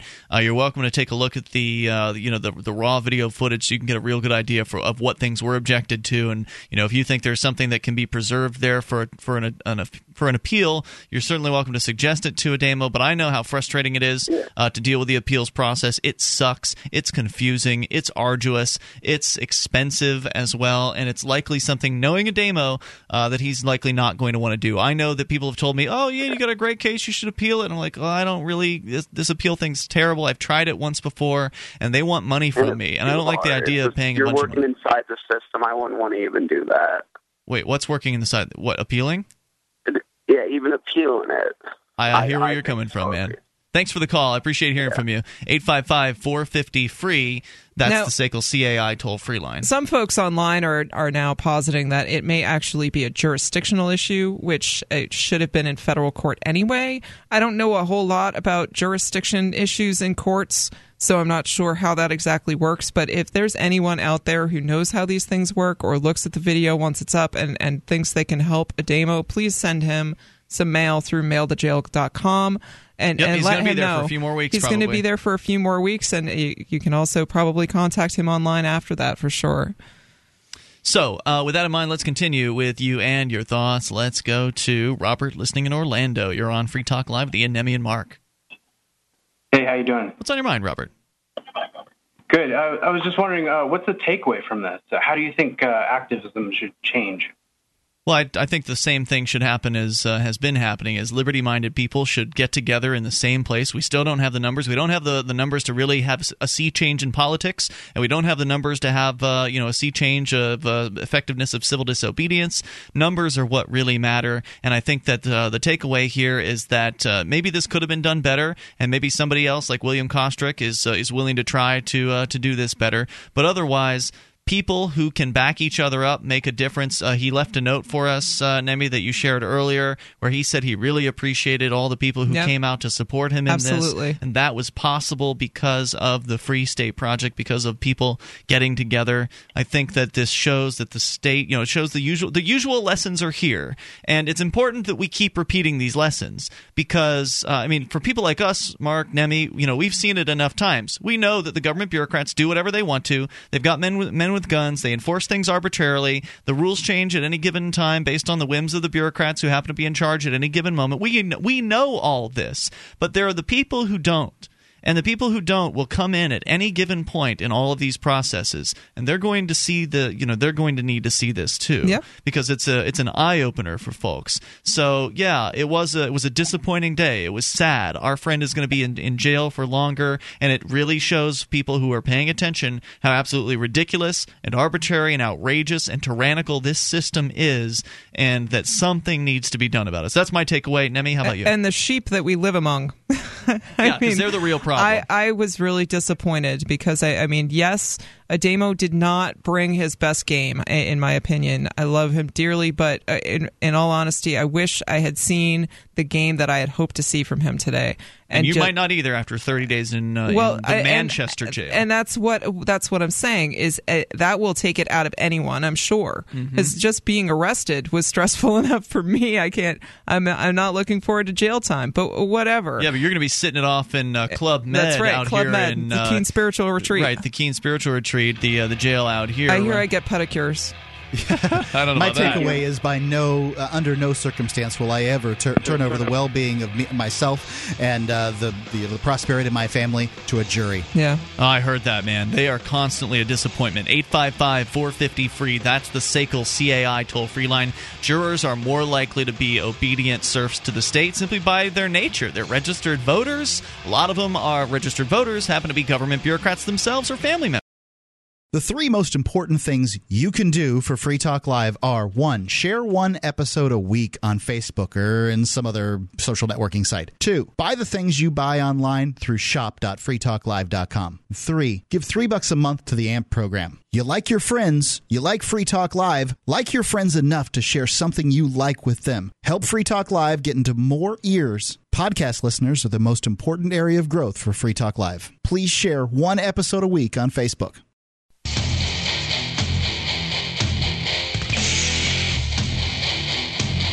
This is Free Talk Live. Take control of the airwaves here toll free 855 450 free. That's 1 855 450 3733. Uh, Maybe you've got a question about what happened today. We've been, for the last, uh, all of the show, pretty much, talking about uh, what happened with our friend Damo Freeman from copblock.org. Who was today convicted of three counts of so called wiretapping for recording phone conversations with government bureaucrats who are in their offices on the job as public servants. That's right. Oh, wait a minute. The principle is not Wait, whoa, whoa. Public servants. Oh, hold on a second. The woman who was the principal. the principal, the last one. she said that She she isn't was, a public official. Right. She actually said multiple times during her testimony that she doesn't believe that she is a public uh, official. Now she, She, gets, be. she admitted to getting taxpayer Right. dollars for her job as the school, the government school principal. now, who does she answer to? Would have been my follow up question for that. board. But the school board. Now, are they public officials? She she maintains she maintains she is an employee of the school district. Yeah. But I would say that makes her a school official. If she is making Right. comments to the public, I, I, Well, on a cop said he was a public official. Yep, sure. And he gets paid from the city of or the police department of Manchester. She represents that school. As far as I'm concerned, she's a public, public official, to absolutely. the public. I mean, it I was don't. outrageous. This Absolutely. woman. This yeah, woman was for the a former ridiculous. attorney, she was not that bright. she's well, I thought she was pretty smooth. I mean, she's uh, she's a high level bureaucrat. Oh, yeah. She's a former attorney, and now she's a high level government bureaucrat. You don't get to those levels without being pretty good at being a politician. Well, I don't know because sl- she there was ball. there was one question that which and she definitely slime balled out of it was um, are there surveillance cameras in the schools and she said yes and the question was do they have audio and she first said yes and there was a gasp that went up through the courtroom uh, just the gallery of people and she quickly backtracked and said oh no no you know it's bad or no really there isn't any audio so i would like to know is there audio at west high school Good question. I think that's going to be my follow up question. Maybe you should uh, call by her way, and ask her. I think I might. Black's Law Dictionary defines a public official as a person elected or appointed Hmm. to carry out some portion of a government's sovereign powers. This lady's a government official this way and that. Absolutely. Let's go to you and your thoughts here. Uh, Bob is listening to Wilmington, North Carolina's The Big Talker FM. Hey, Bob. Hey, folks, is uh, yeah, about two weeks ago on a Monday, I think that's the first time I picked you up. The uh, ninety three point seven down here in Wilmington. Boy, that was probably a shock, huh? Yes, it was. uh, I'm not a Bible Belt p- person. I'm from Indiana originally, but I've been down south now. I guess long enough you can call me a redneck. But I, that very first time I listened to you, I, I was shocked because y'all were giving out. I mean, I don't. You know, you got the freedom to talk, and and but people were the, the a guy called in and about the the shooter in Colorado is how does he get all that uh, those guns and that stuff and and if anybody else wanted to know how to do it, y'all gave them the information, and plus how to get illegal drugs, how to get hand grenades. And I'm, I mean, this is a free country, but I don't, you know, but you But- gave out web addresses. The girl gave out, she says, there's this cool website, uh, Silk something. I'm on it all the time. You can get some really cool drugs there. And they used to have a be able to sell guns there, you know, automatics and stuff. But they had so many complaints about that. They had more complaints about that than the uh, the guns than the you know how to get illegal drugs. Mm, it sounds like it was a really a memorable episode website. for you. Are you familiar yeah, with the well, I mean, is it? But you're out giving web, and then you gave another website, anarchy.com. Are you all an anarchist? You Nope, I don't think we gave out that go to website. I'm I'm not an anarchist, so I don't think that would be the case. So why would you give out a website where people could go to get hand grenades and you, even uh, the, the mail on that show that night says, well, uh, right here, here's uh, an automatic, fully automatic, not semi-automatic, a fully automatic, uh, you know, rifle for like fourteen hundred dollars On anarchy.com. No, no. Nobody said Yeah, anything about and- anarchy.com. You're talking about the Armory, is what you're thinking of? The Armory, which is a uh, com- You, you know gave out another. an anarchy.com though too. Okay, And, I uh, would not have done that because. I'm not an anarchist, so I don't know. Maybe you- Anarchy.com is a bunk URL anyway. Yeah, maybe you misunderstood. We were talking about the Armory, which is the website on which you could go and buy weapons. At least until last week, the Armory's been shut down completely because You no can still one go to selling them. gunbroker.com, which is a website where What you can about go. the website about that? Uh, the gal said it's a real cool website to get illegal drugs. That's the Silk Road, and now you're giving me the opportunity to give this information again. Look, uh, Bob, I understand you're uh, you're concerned It's here. not a website though. You can't just type it into a URL and go there. You have to go through a Tor uh, Tor network. Do you know what Right. a Tor network is, Bob?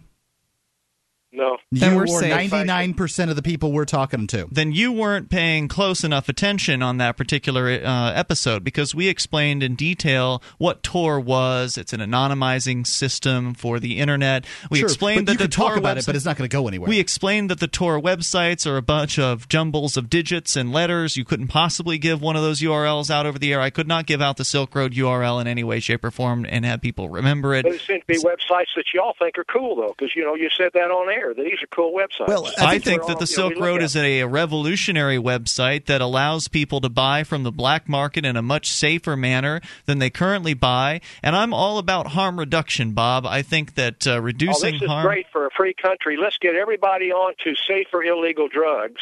So you don't think harm reduction is a good idea? You don't think that the people that are taking drugs should be safer about it? You think they should just what overdose and die, all of them? I think we should be talking about law enforcement and, and way to uh, you know uh, get the borders you know stopped where it keep this stuff from coming in from Mexico. Law enforcement's moving this stuff around. I mean, you know, some of the big, some of the biggest uh, sell- purveyors of drugs in some counties are, are law enforcement officers themselves. Yep. So all you have to do is go to corruptcop.com and you can see every oh, week. So now, so now your radio show now is knocking law enforcement now. I Um, mean, you, That's you know, nothing you're talking about a new. few Have you been listening to the show tonight? Well, you you just said you wanted me to talk about law enforcement and drugs, and I did. and Hey, hey, just a second here. You don't Bob, have the wait, wait, opinions wait, he wants you to have, right. Mark. It- Fox News, they talked about Silk Road. Here's an article on it. NPR, they talked about Silk Road. Are they anarchists? Well, I hope they weren't saying it was cool like y'all did. I mean, we're probably saying how does stuff like this get out there where people can, you know, get this crap. because the demand is there. It's supply and demand. Do you think anybody did Oh, so crack that makes after watching so our that- show so that had never done it before? that it- that's part So of we- your liberty that because it's okay with a lot of people, let's make sure we have it. Let's keep advertising. No, I think radio. that it is not my right to tell you what is right or wrong to put in your body, and nor is it your business to tell me what is right or wrong to put in my body or what I'm going to do with my uterus. Thank you very much. It wasn't advertised. What was Advertising means well, y'all money. did a pretty good job though of putting them putting out there, and and, Bob- and, you know, there's young people that might be listening to the show and saying this is a cool website. Bob, you just brought it right Okay, I back just wanna up. let you and know, you- Well you've done. me. hang on a second, think Bob. your show is dangerous for people. Yes, and it's very good for the dangerous for the state. It's wish you could dangerous say for the to that to status. New Hampshire. themselves. It's dangerous for the status quo, Bob, and it's dangerous because people like you, who only want one particular message, and that is crack down, put all those people in jail. We need to bust the border up, and we need to hurt peaceful people. That's what your message is. Yours is the real dangerous message because you're the one who's advocating aggression against peaceful people. Don't you think that's shameful? No, I think if it's against the law, you shouldn't be advocating them against the law. I'm for the law. Ding, and ding. if you break the law, Hey. is is In the 1860s, it was against the law for black people to escape from their masters. Do you think they should have been brought back? No. Okay, not. you're a lawbreaker. In the uh, you know the, the United States military uh, made it against, or you know the United States made it against the law for Indians to uh, mix with white people. Do you think that that was a good law? No. But so Okay. you- How about beating left-handed people? To buy hand grenades? Well, obviously, I'm talking to people, deadheads, that probably have smoked too much So pot, you don't believe I don't in even like the the Grateful right Dead. What are you talking about? I wasting built pipe bombs Okay. when I was in high school, well, and I didn't wait, it get sounds like we're hauled talk- off to jail. It sounds like we're talking to somebody who doesn't believe, and he just hung up, by the way. It sounds like we're talking to somebody who doesn't believe in the right to bear arms. So, oh, hand grenades, oh, you can get guns. Well, so wait, so you, you normally the people with that perspective of you need to crack down the border would consider themselves conservatives and talk a good game about how they believe in gun rights and all that. But I guess when it comes to getting the guns the government doesn't want you to have, then oh, the state's in danger. We got to call in and talk about how bad these people are on the radio. And oh my God, people in the the United States use drugs. You guys are talking about that? Shh, we should keep that under the rug. Don't talk about how people actually use drugs in this country and give them ideas about how they can do it on a safer basis that will prevent them from being put in a jail cell possibly and l- ruining their lives. No, no, no. It's not the drugs that you that ruin their lives necessarily. It's the jail cells that uh, that r- can ruin their lives. I'm not saying all drug addicts uh, you know are not having their lives ruined but not everybody's a drug addict that uses drugs some people just use them on a recreational basis and it's an incredibly risky thing to do and i bet you know he's not here with us but i would have loved to have asked bob hey bob do you drink alcohol do you think it was okay Well, Bob put made it very clear. Bob made it very clear that the laws we have today are the perfect laws. The laws we had in the past were bad laws. It's okay to break the laws in the past. Well, the fact and is, we never Bob, make st- it- we never made mistakes. either. 75 years from now, they're going to realize that the prohibition on drugs was as bad as the prohibition on alcohol. You know, Bob, I wonder if uh, if he has any kids. I wonder if Bob has kids, and I wonder how many of his kids have smoked a joint in their lives. And I wonder if Bob thinks that his sons or daughters who might have possibly have smoked a joint at one point in their lives, maybe they still do, would they be better people because maybe they got caught, in another alternate universe had gotten caught for smoking that joint and spent, uh, you know, several uh, days in prison or jail? More coming up. It's Free Talk Live, 855 450 free. Your thoughts are welcome. You take control. Hour three's next.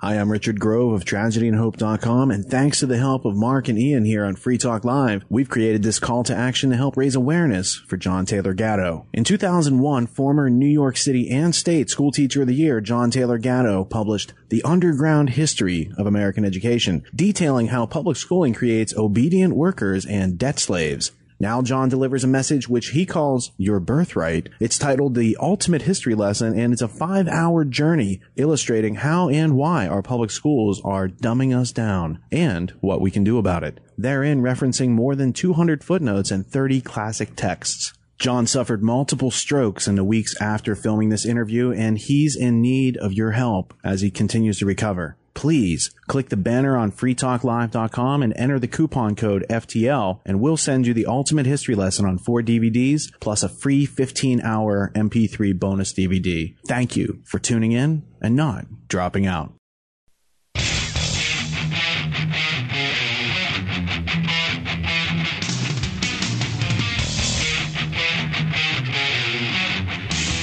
This is Free Talk Live. You can bring up anything you want. Toll free number 855 450 free. It's the SACL CAI toll free line 1 450 3733. Join us on our website over at freetalklive.com. You can enjoy all the features that we give to you there.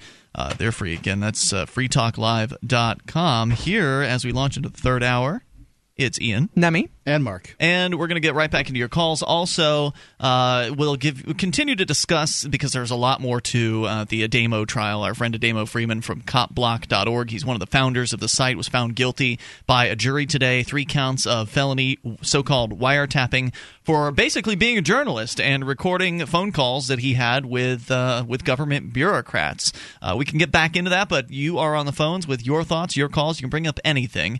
855 450 free is the number here. Let's go to the phones and talk to Chris, listening in New York. You're on Free Talk Live. Hey, Chris. Hey guys, it's Chris Campbell. How you doing? Chris, Hey, Chris. What's on your mind tonight? Good, good to hear from you. Um, I look. I, I know Bob was a tough show to follow. I mean, where do I get this fourteen hundred dollar full auto again? Uh, well, unfortunately, the Armory, which is the website our last caller was complaining about, for those just tuning in, uh, we were discussing the Silk Road and the Armory. These are two Tor based websites, so they are what they're called hidden services. Uh, for those that aren't familiar with Tor, you can go learn more on uh, likely Wikipedia or Tor's website, explains more about how it works. But basically, it allows. All right. So just so we're clear, though, what I'm saying is that you're not telling me where to go and buy a fully automatic weapon against the law. Is that is that is that the case? No, but what I was saying on the air was that one could do that uh, through the Armory, which, if one wanted to go and research how to uh, access the Armory, one could figure it out uh, because it's not that difficult. Uh, but of course, All right, but Ian, Ian, Ian, please just tell me where to buy a fully automatic weapon already against federal law. Just just tell me how to go and break that law. I don't know how exactly or from where. You know, technically, what you would be doing would be going on a website that doesn't actually exist on the regular internet and dealing with somebody who you don't even know who that person is or where they're from or how they're you know going to ship it to you. But what we were told is that they actually disassemble the gun. So what you end up getting are a bunch of parts uh, in the mail and then you have to reassemble it. But of course the whole point is moot because uh, the armory has shut down. But that doesn't mean that there won't be similar websites uh, to it that uh, that are you know possibly going to uh, to show up. But really the reason it shut down is because people just weren't listing things for sale on it um, but yeah Well, we we we we we've made our point then. I, is it I- illegal though to tell uh, somebody how to go and buy an automatic weapon? I, you know, I didn't know that. Well, it's it's a new age, and You can't have the anarchist cookbook anymore. So I'm sure that I can't really say, "Hey, Chris, I have gun parts. If you would like to buy them." No. Well, oh wait, I just did. I, I'd, I'd I'd love to buy them, but I don't know. Whatever, whatever. I'm I'm back in New York now, and and, and I'm and this place is absolutely awful with weapons, so I'm probably better not. Better Yeah, off probably. And I'm- but, you know, I'm kinda in any partial to case, I- keeping 'em, that's too. Not I, it's not what I called about. I just Well, you made me curious though, I Chris, thought it was a because. I'm, I'm curious though now. Like, is it illegal to say, yeah, you can go see Johnny at the corner of X and Z streets, and uh, he might have some automatic weapons to sell you, or he will have? I mean, because how is that? How is that illegal? Mm. Maybe conspiracy. In conspiracy. my mind, I mean, you know, it's it's it's no victim, no crime. So, you know, I'm not one to figure out the laws of this society, am I? No, I'm I'm with you there, and maybe somebody else knows more about the federal uh, firearms uh, laws and that sort of thing. It would seem to me, again, I don't know anything about them either, but it would seem to me that uh, the actual purchasing would probably be pretty illegal. Uh, but to talk about how to purchase one, uh, to talk about how to acquire one, Here, I can tell you this: if you want to make a sawed-off shotgun, get a hacksaw, saw it off shorter than 21 inches or whatever their Right, law whatever is. the amount is. I mean. I can't, I can't see how uh, you know giving instructions could possibly be illegal. You want to talk about another good freedom of speech case? There's one uh, right there. But no, what were you calling about? What what I was calling about was uh, really really about the Ademo thing, and you know I'm sure that you guys are, have already gone over this at length, and, and will go over it at length. I'm I'm devastated by this, man. I uh, I I really, as as you're aware, I was in New Hampshire up until recently. Got a job offer, came down to New York, and, and I'm doing my thing here, and I, and, I, and I'm and I'm terror and I'm absolutely in shambles over what happened to Ademo. Something that had been brought up by uh, Garret Ean um, about uh, that they were trying to do this at the Keene Activist Center was mock trials, and that's really what I wanted to bring up. Is that like I would love it if people would start doing that in their own local areas to start looking at you know how trials actually go down and have people who watch them actually go and act as the actors in in these trials. You know because we all have, unfortunately, it seems to me this like law and order idea of trials where things actually like pan out and the guy might actually get off where in reality things it's just you know these state slaves zombie jurors do whatever they're told to do and I, and I I think would it's a good idea. Uh, you know, the idea of a mock trial, and I know that they were doing them out in Manchester for a while. I don't know if they're continuing to do those. Uh, you're nodding, Nemi. Last so, last I knew they were. Yes. uh, so they uh, that apparently is happening uh, here in Keene. There's so many damn trials. Uh, you can just go to the real thing and get uh, get experience. But uh, you know, the the critique I have of mock trials is if you don't have someone who knows a lot about trials, uh, if you don't have somebody who's got real courtroom experience, then you're just playing. You know, you're not really uh, the, you know, the pressure's not on, so you don't feel that uh, that part of the whole situation. There's not real men with guns around that are at the whim of uh, the man with the robe going to put you in a cage. I mean, Chris, you've been through uh, uh, at least one trial before that I know of, and probably more than that. So you know that uh, you know there's there's just something about a real trial that I don't think any mock trial could possibly generate. Uh, the you know the feeling of Level of stress. of being there, the Yeah. stress and and the you know the necessity of preparation and, and all of that. Uh, but that's not to say it's not invaluable. I think that uh, or that it is not uh, not not valuable because I think that it, it it probably is, especially for total trial newbies who you know absolutely don't know anything about the process. Maybe learning about the process and objecting and things like that could be very valuable. But un- until you're in front of a man in a robe who can control men with guns, you're not really anywhere close to what the real thing is like and i think that's important. So it's important for people if they're going to do mock trials to also make time to go to the real thing and watch and see what happens to uh, to real people in these courtrooms because somebody playing a judge it's just not going to be the same. Anything else you want to share? I don't, I don't, I don't disagree with you there. What I would say though is that you know, as you have more and more of these situations where folks like Ademo, folks like Derek, folks, folks like uh, Jason are going through these, uh, you know, situations, you have more and more of that experience where people know it. Oh yeah, uh, folks like uh, uh, uh, Bradley Jardis, you know. I mean, Brad would it- make it a good, seems to you're uh, prosecutor. Experience. I'm sorry. I think Brad would make a good mock prosecutor. I think that uh, he could even maybe even handle the the role of uh, of a judge. But yeah, that's important to have the people with the experience up there doing it. Which is why your suggestion, unfortunately, is probably not going to work for most people because in most places you're lucky if you can even get your mom to come to uh, to court with you if you have a court trial. You're not. You're certainly not going to get uh, 90 people to come out as we did today at Ademo's trial, or even nine people to come out uh, wherever it is that you are in most cases. So if you don't have people regularly going to court, you're not going to have the people you need to do effective mock trials. You probably won't even have enough people to fill the court roles in the courtroom that you're trying to mock in most areas of this country, which is why getting to New Hampshire and joining the Free State Project and getting together where we actually have numbers can make a difference. One thing that I thought I, I don't. always I don't disagree with you for one second. I, I apologize. I think I cut somebody off. But what I want to say is, I don't disagree with you on the move to New Hampshire thing. My thing has been for a long time. That's why I came up there, dude, and Oh, and yeah. why I will be coming back. Yay. Is that I think that if you don't have the people and enough like-minded people in a geographic area, you're absolutely lost. Yeah, and that's what I'm saying. Mock trials, I doubt anybody anywhere else outside of New Hampshire would really be able to effectively put one together. And I thank you for the call. It's a good suggestion, though. They should try. Thanks for the call. 855 450 free. One thing that I'd like to see, and I don't know how legal this is or how it would work, is um, you know some kind of audio for the that the uh, the person on trial because we've seen plenty of these people doing pro se representing themselves. You know, some kind of audio in their ear so that they can get some kind of coaching from people because sadly, well, at least Ademo was allowed by this judge today to actually talk to some people in the audience. I've never just seen for that happen momentarily. Momentarily, I was shocked that they let him have a laptop. Myself. That was one thing. You That were was- able to place one. your Yep. laptop up there, which meant that you could have left a few notes for him as well. He actually left a note for you, apparently, and uh, that was really cool. And then also to actually allow Clyde and some other folks to talk Yeah. to him across the bar, to allow Ademo to physically approach and talk to and, and actually conference with Yeah. somebody. I've never seen that happen in a courtroom before. So that was a little bit of what you're getting Yeah, at there, Mark. 855 450 free. But what you can do, if you ask for it, is you can have a friend come up and sit up there with you. I've done that before. So that's a possibility, too. Uh, in New Hampshire. I don't know about the rest of the country. 855 450 free. That's the SACL CAI toll free line. This is Free Talk Live. There's more coming up. On Free Talk Live, we talk about investing in gold and silver as a hedge against inflation, investment, and barter currency. We've teamed up with Midas Resources to offer you some great rates on some hand-picked gold and silver pieces. U.S. Eagles, British Sovereigns, 20 francs, Lakota Nation silver rounds, Montana silver reserves, and Walking Liberty halves. Call 877-857-9938 or go to gold.freetalklive.com. The shipping is the same for one as it is for 20, so try to get as many as you can all at once. gold.freetalklive.com.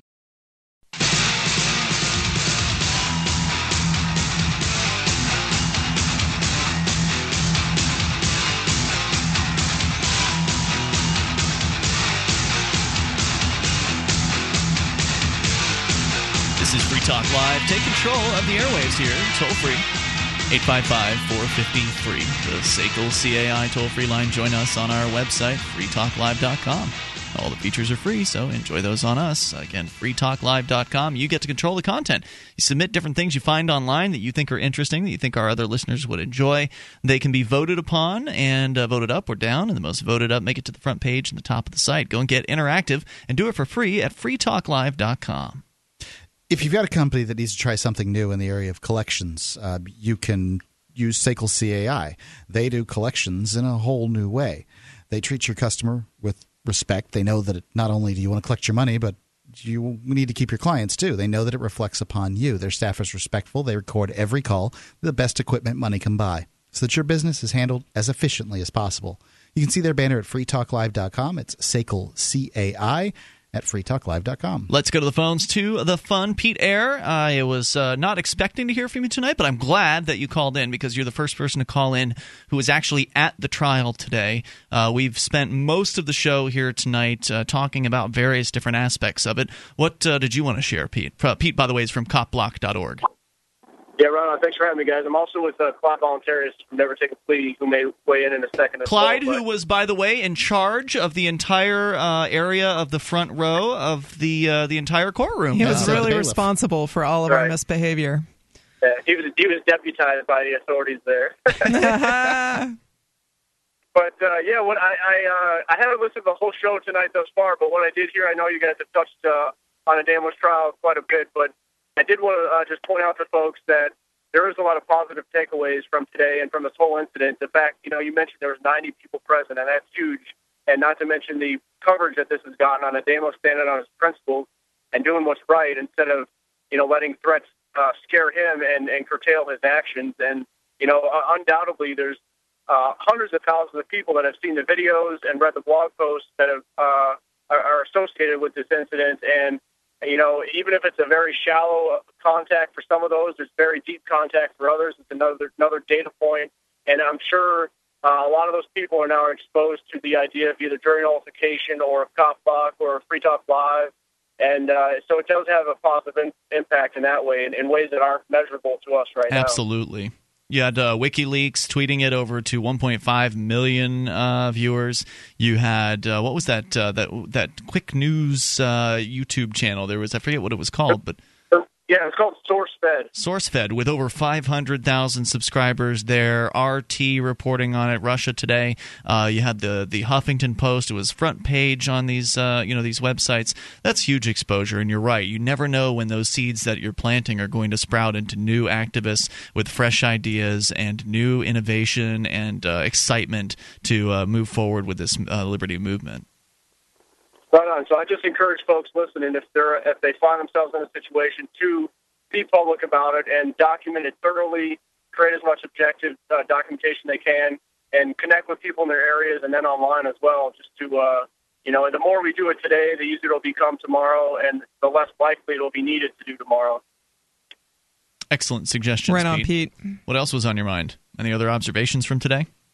Yeah, well, I think Clyde wanted to weigh in real quick as well.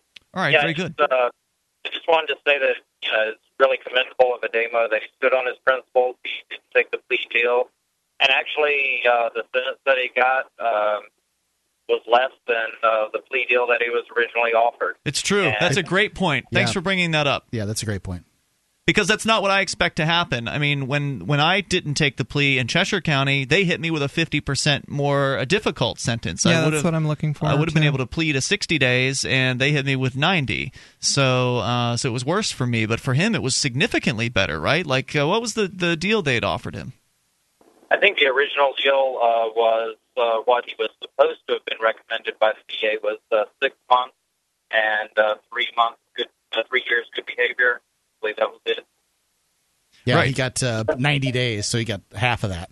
Sure, but he does have a, bo- a whole lot of prison time uh, hanging over his head for a five-year suspended sentence. So that's pretty much going to kill his himself. You know, Activism, uh, anyway, uh, yeah. Well, civil disobedience at least. But the thing is, you never know what's going to happen out there, uh, and it's hard. It's hard once you stand up for yourself to stop. It's hard to uh, Mm-hmm. to back down.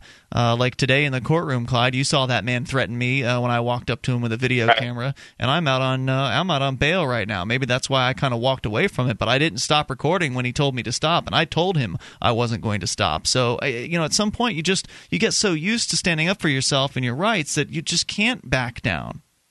Well, Totally. but it, it's also confusing because it's also arbitrary. I mean, you have been recording the whole day in the courtroom, you're still recording in the courtroom, but all of a sudden the rules changed because he said the judge wasn't in the room, so now you can't record. But how do you know these arbitrary rules? They change on the fly all the time.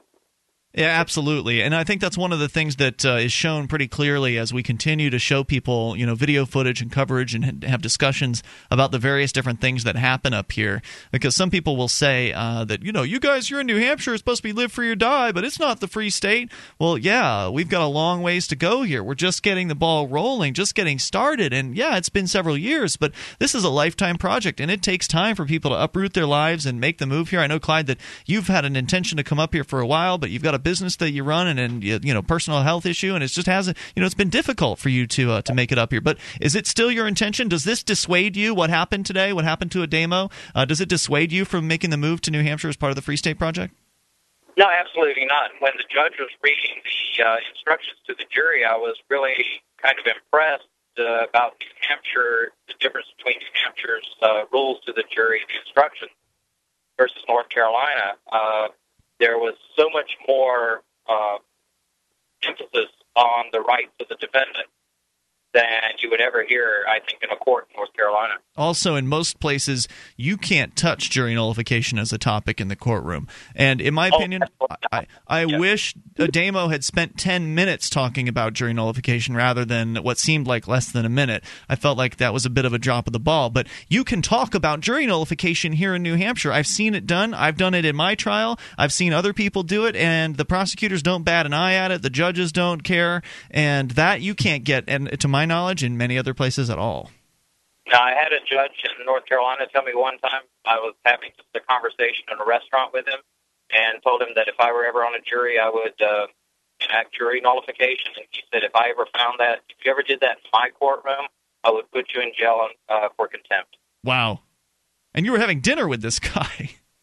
Well, no, he was at another table Oh. and uh, he started a conversation with me. I see. And then I found out that he was a judge. Wow. You know, bad for him, I guess. Clyde, thanks for the call tonight, man. Anything else you want to share about today? No, that's it. Thank you. Appreciate you Yeah, coming all the way up, man. it, Yeah. Really Thanks. glad to see both of you. Right on, Pete. Hope to see you back up here uh, sooner rather than later. And uh, same to you, Clyde. Great uh, to have you come up here, and uh, thanks for the call tonight. Appreciate hearing from you. That's Clyde. Uh, Clyde Voluntarius, by the way, is the man behind NeverTakeAPlea.org, I believe. Yep. I think he already hung up, but yeah, that was uh, that's the site. I'm actually wearing his T-shirt right now. Uh, Eight five five four fifty free. The SACL CAI toll free line. Although I can't say never take a plea. I that I don't go that far. I'll say don't take a plea. I suggest you not take a plea. Certainly don't But- take the first plea. Yeah, in some cases, uh, you know, doing it's the right thing because you got to do what's right for you. But overall, people not taking a plea deal contributes to clogging the court system, which is one of the things that was freaking this prosecutor Yeah, out. sure The court system was going to crumble if the jury didn't find him guilty, and they did. You can listen to Free Talk Live on the radio via podcast, the webcam, and our live streams at freetalklive.com. Not enough options? Now you can listen to Free Talk Live from any phone, anywhere. Add this number to your phone 760 569 7752. It's a long distance call, so make sure you're familiar with your phone's calling plan. The Free Talk Live listen lines are airing the latest episode of Free Talk Live 24 hours a day, including our live shows. Call 760 569 7752. That's 760 569 7752.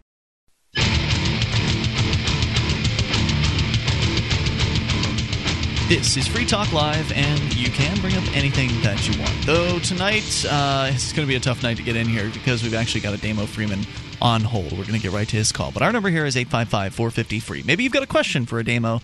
Uh, that might be a good way to uh, to get in here in the remaining moments, uh, or the, at least the last uh, half hour of the program here. 855 450 free. We definitely want to talk to Ademo because he was in court today and he was on trial for recording government bureaucrats on the phone while they were on the job in their offices.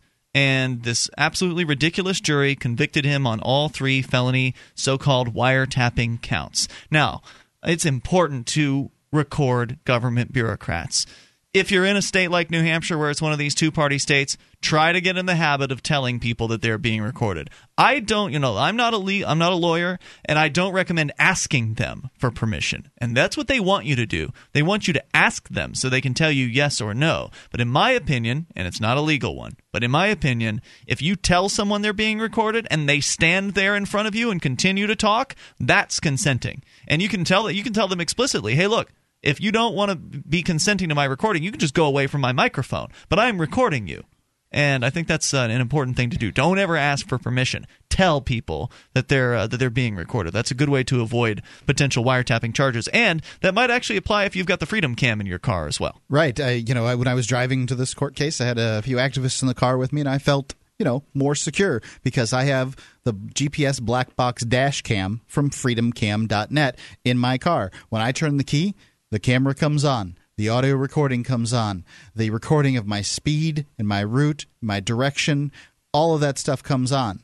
And so I've got a you know hard I've, I've, got a hard copy of what or you know a digital copy of what happened Mhm. if I ever have to deal with uh, you know some situation whether it's an automobile accident or a police officer that doesn't remember the story the way I remember it.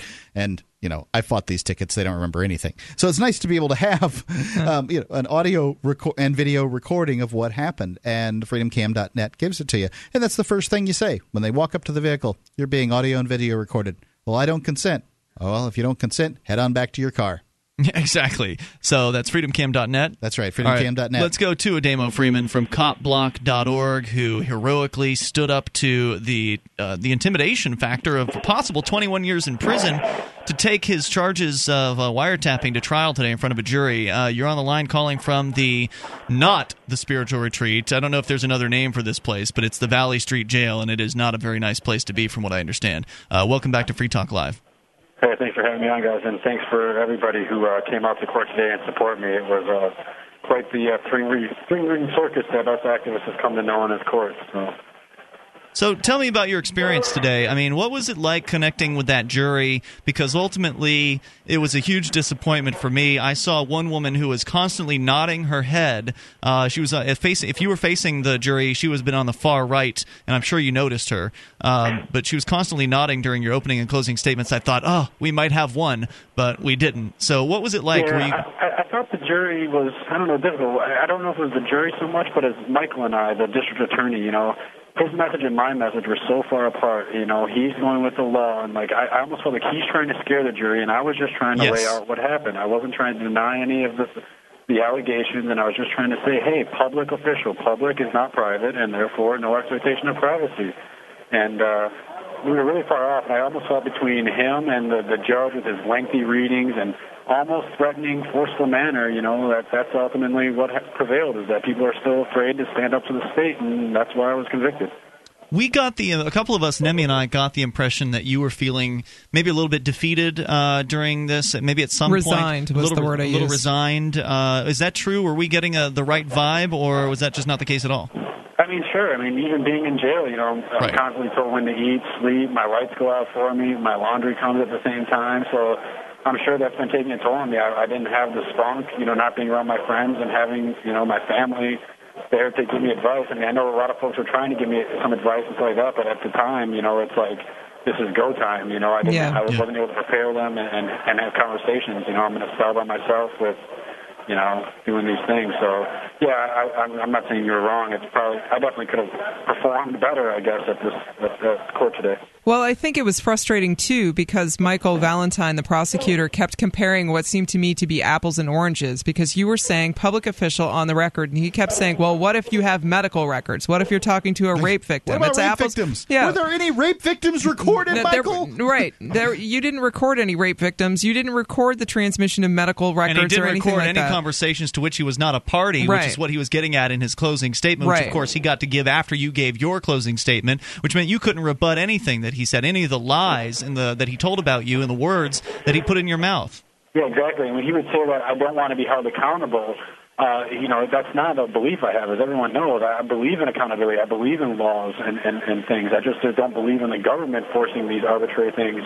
You know, like I tried to point out today, none of these alleged victims called the cops and said, uh, you know, Ademo harmed me.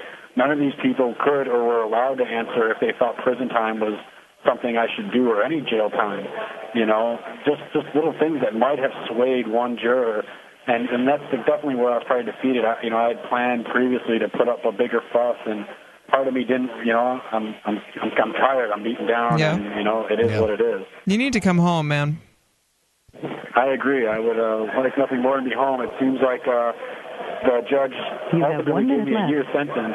I hear just the, the minute warning there, Yep. but gave me a year sentence and uh, suspended nine months of it. So he basically, but he did run it concurrent with the current sentence, and so I might be home in 30 bit more days or so. Sure hope so, man, Yep, because we're looking forward to seeing you back here in Keene, and I'm hoping that once you're done with this Manchester nonsense, that we won't have to go back, Back to Manchester in a anytime while. soon. That's right. Uh, I hear because ya. You know you I- don't want to. it's done too. if you're going to do civil disobedience, and I have to say that, you know, and by the way, Damo, uh, please uh, call us again. You know, you're going to be in there for a few more weeks. Keep giving us updates. I don't hear often enough from you, dude. I really would like Uh, to. I will call more frequently when I got some quiet time. Cool, Awesome. man. Have a good night. Thanks for being Great. on. That's it. Uh, Goodbye. Damo from copblock.org is with us there. The caller. Yep, yep. And there she is to uh, tell us that.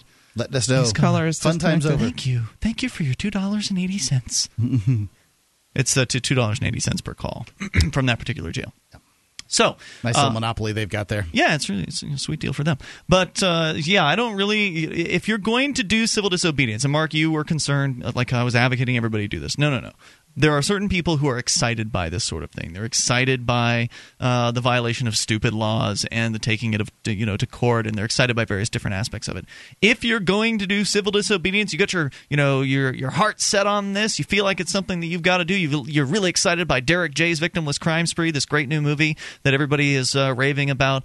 That is totally free. You can watch online uh, in HD on YouTube at victimlesscrimespree.com. You're excited about Derek's civil disobedience, or maybe some of the stuff that's happened in the past, or what uh, Ademo has done here, and you know, kind of all the the hubbub that's surrounding it. If that's something you want to do, please, please do it in the right place. First of all, do it in New Hampshire. Secondly, don't do it in Manchester. The jail there is the worst Terrible. jail.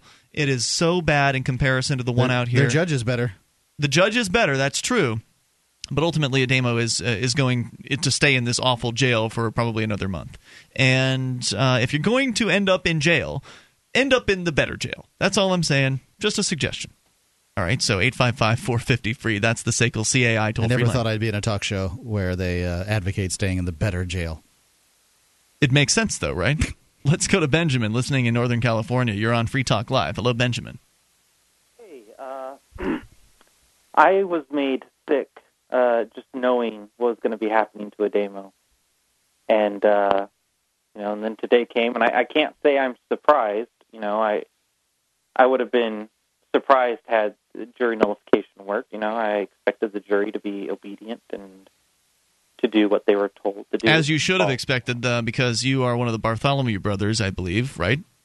Right. And you were also on trial in front of a uh, obedient jury that uh, was basically a lackey for the state. And even though you didn't do anything wrong, they convicted you anyway because you didn't do what the cops told you to do. Even though what they told you they wanted you to do was not necessarily all strictly legal. Right. Right. So I wasn't surprised what happened uh, with the demo, but I have to say, uh, seeing all those people in that courtroom and seeing all the tweets and the live streaming and whatnot. Hold that uh, thought, really Benjamin. We're going to come back to you here. Stick with us, can you? I hope so. More in a moment with Benjamin from Northern California. 855 450 free. His thoughts uh, will be next, and yours as well. We can sneak you in here in the remaining moments, which are next at 855 450 free. It's Free Talk Live. The successes are piling up and proving the Free State Project is a real movement and no longer just a great idea. When you're planning your move to New Hampshire, consider Keene. Keene is famous for its civil disobedience and non cooperation, and there's plenty of political opportunity as well. Though it's more than just activism, with regular social events each week. See what's happening at freekeene.com and get connected with video, audio, one of the busiest liberty forums in New Hampshire, and more at freekeene.com. That's freekeene.com.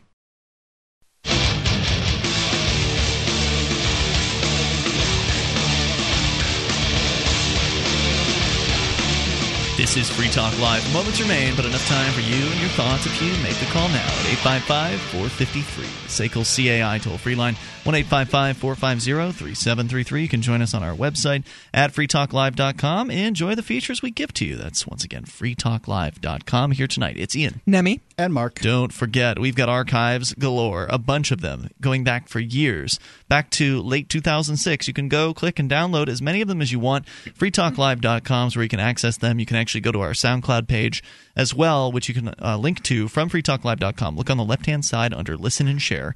You'll find our SoundCloud link there, and then you go there, and then you can use the share button on any one of those episodes including the Edgington Post. That's And share them on your uh, favorite social networking site Facebook, Twitter, you know, you name it, your WordPress blog.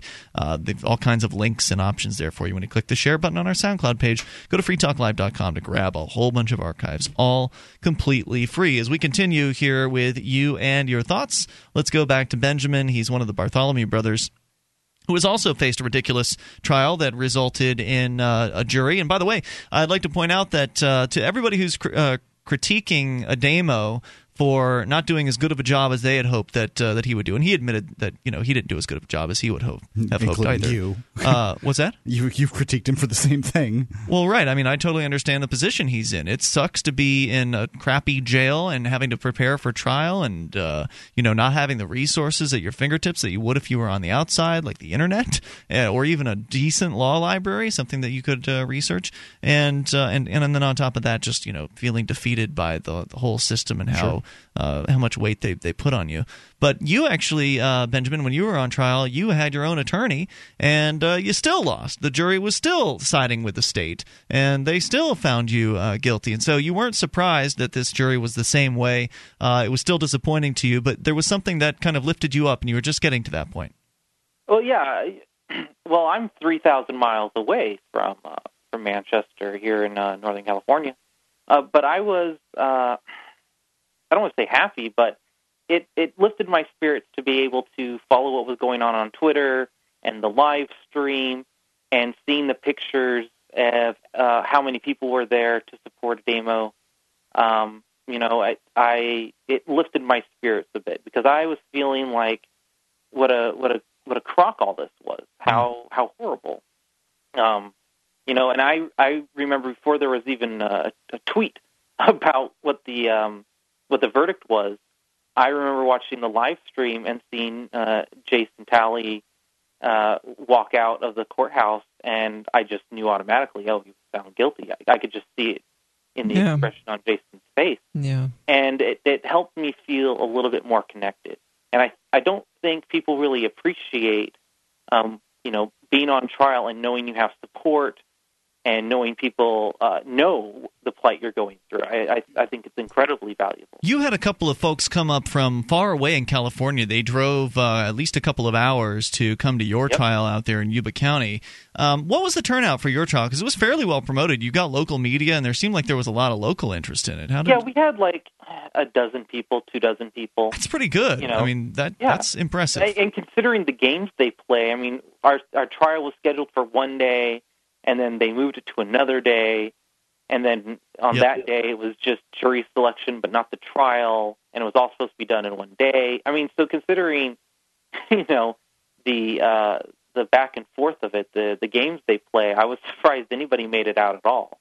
Absolutely. and how many of the people that were there, are the couple dozen uh, that you know, how many of them did you know personally, and then how many did you not know? Like maybe they'd heard it on the radio or newspaper or something. I, I knew mo- I had met most of them, not many of them. You know, a few not often, but there were a couple people who that was the first time I'd ever met them. Some I had talked to on the internet or something like that. And again, the the the people you were talking about who came out from Fremont, so that's a good two three hours away from where we are. I, By the way, I they never- uh, they made the move to New Hampshire about a month ago, and they were at uh, Ademo's trial today. Yeah, no, I remember uh, seeing them in the stream, uh, you know, in the audience and whatnot, and was like, wow. I mean, uh, I think uh, the daughter she talked about how uh, she posted on Facebook or something about how you know she's been to a couple trials of people who are you know quote unquote criminals uh, and being convicted, and how she's not going to let that get her down. You know, it just only makes her more um, resilient and wanting to make sure it, that's not what it's like in the future. I'm glad you brought that point up, Benjamin, and uh, thanks for sharing tonight. Anything else you want to uh, to get to? No, I just wanted to say, you know, people, uh, you know, like uh, Pete was saying, there are some good takeaways. I think another one of the good takeaways is that Ademo had support, and that might not have, that didn't obviously change the outcome, but I think it's important. It absolutely is. And everybody else to see that there is support there in the Shire. Yep, that's right. And that's why they should go to uh, freestateproject.org if they love liberty, if you love liberty, and join up. I know, Benjamin, you've already done so, and you're planning a move out here. And thanks for the call tonight. That's Benjamin from Good Men Do Something. And he pointed out something that I thought was important to mention, and that is that uh, the prosecutor, in his arguing for the 12 month sentence, which he ended up not getting, uh, was uh, ended up being 90 days in jail, but the prosecutor Mhm. wanted 12, uh, 12 months he uh, you know pointed out that look you know we got to send a message not just to Ademo but also to all of these people back right. here He actually motioned Yeah, towards yeah, he did. the audience. Yep. So he wanted to, uh, you know, send a message that this will not be tolerated. This behavior of recording government bureaucrats.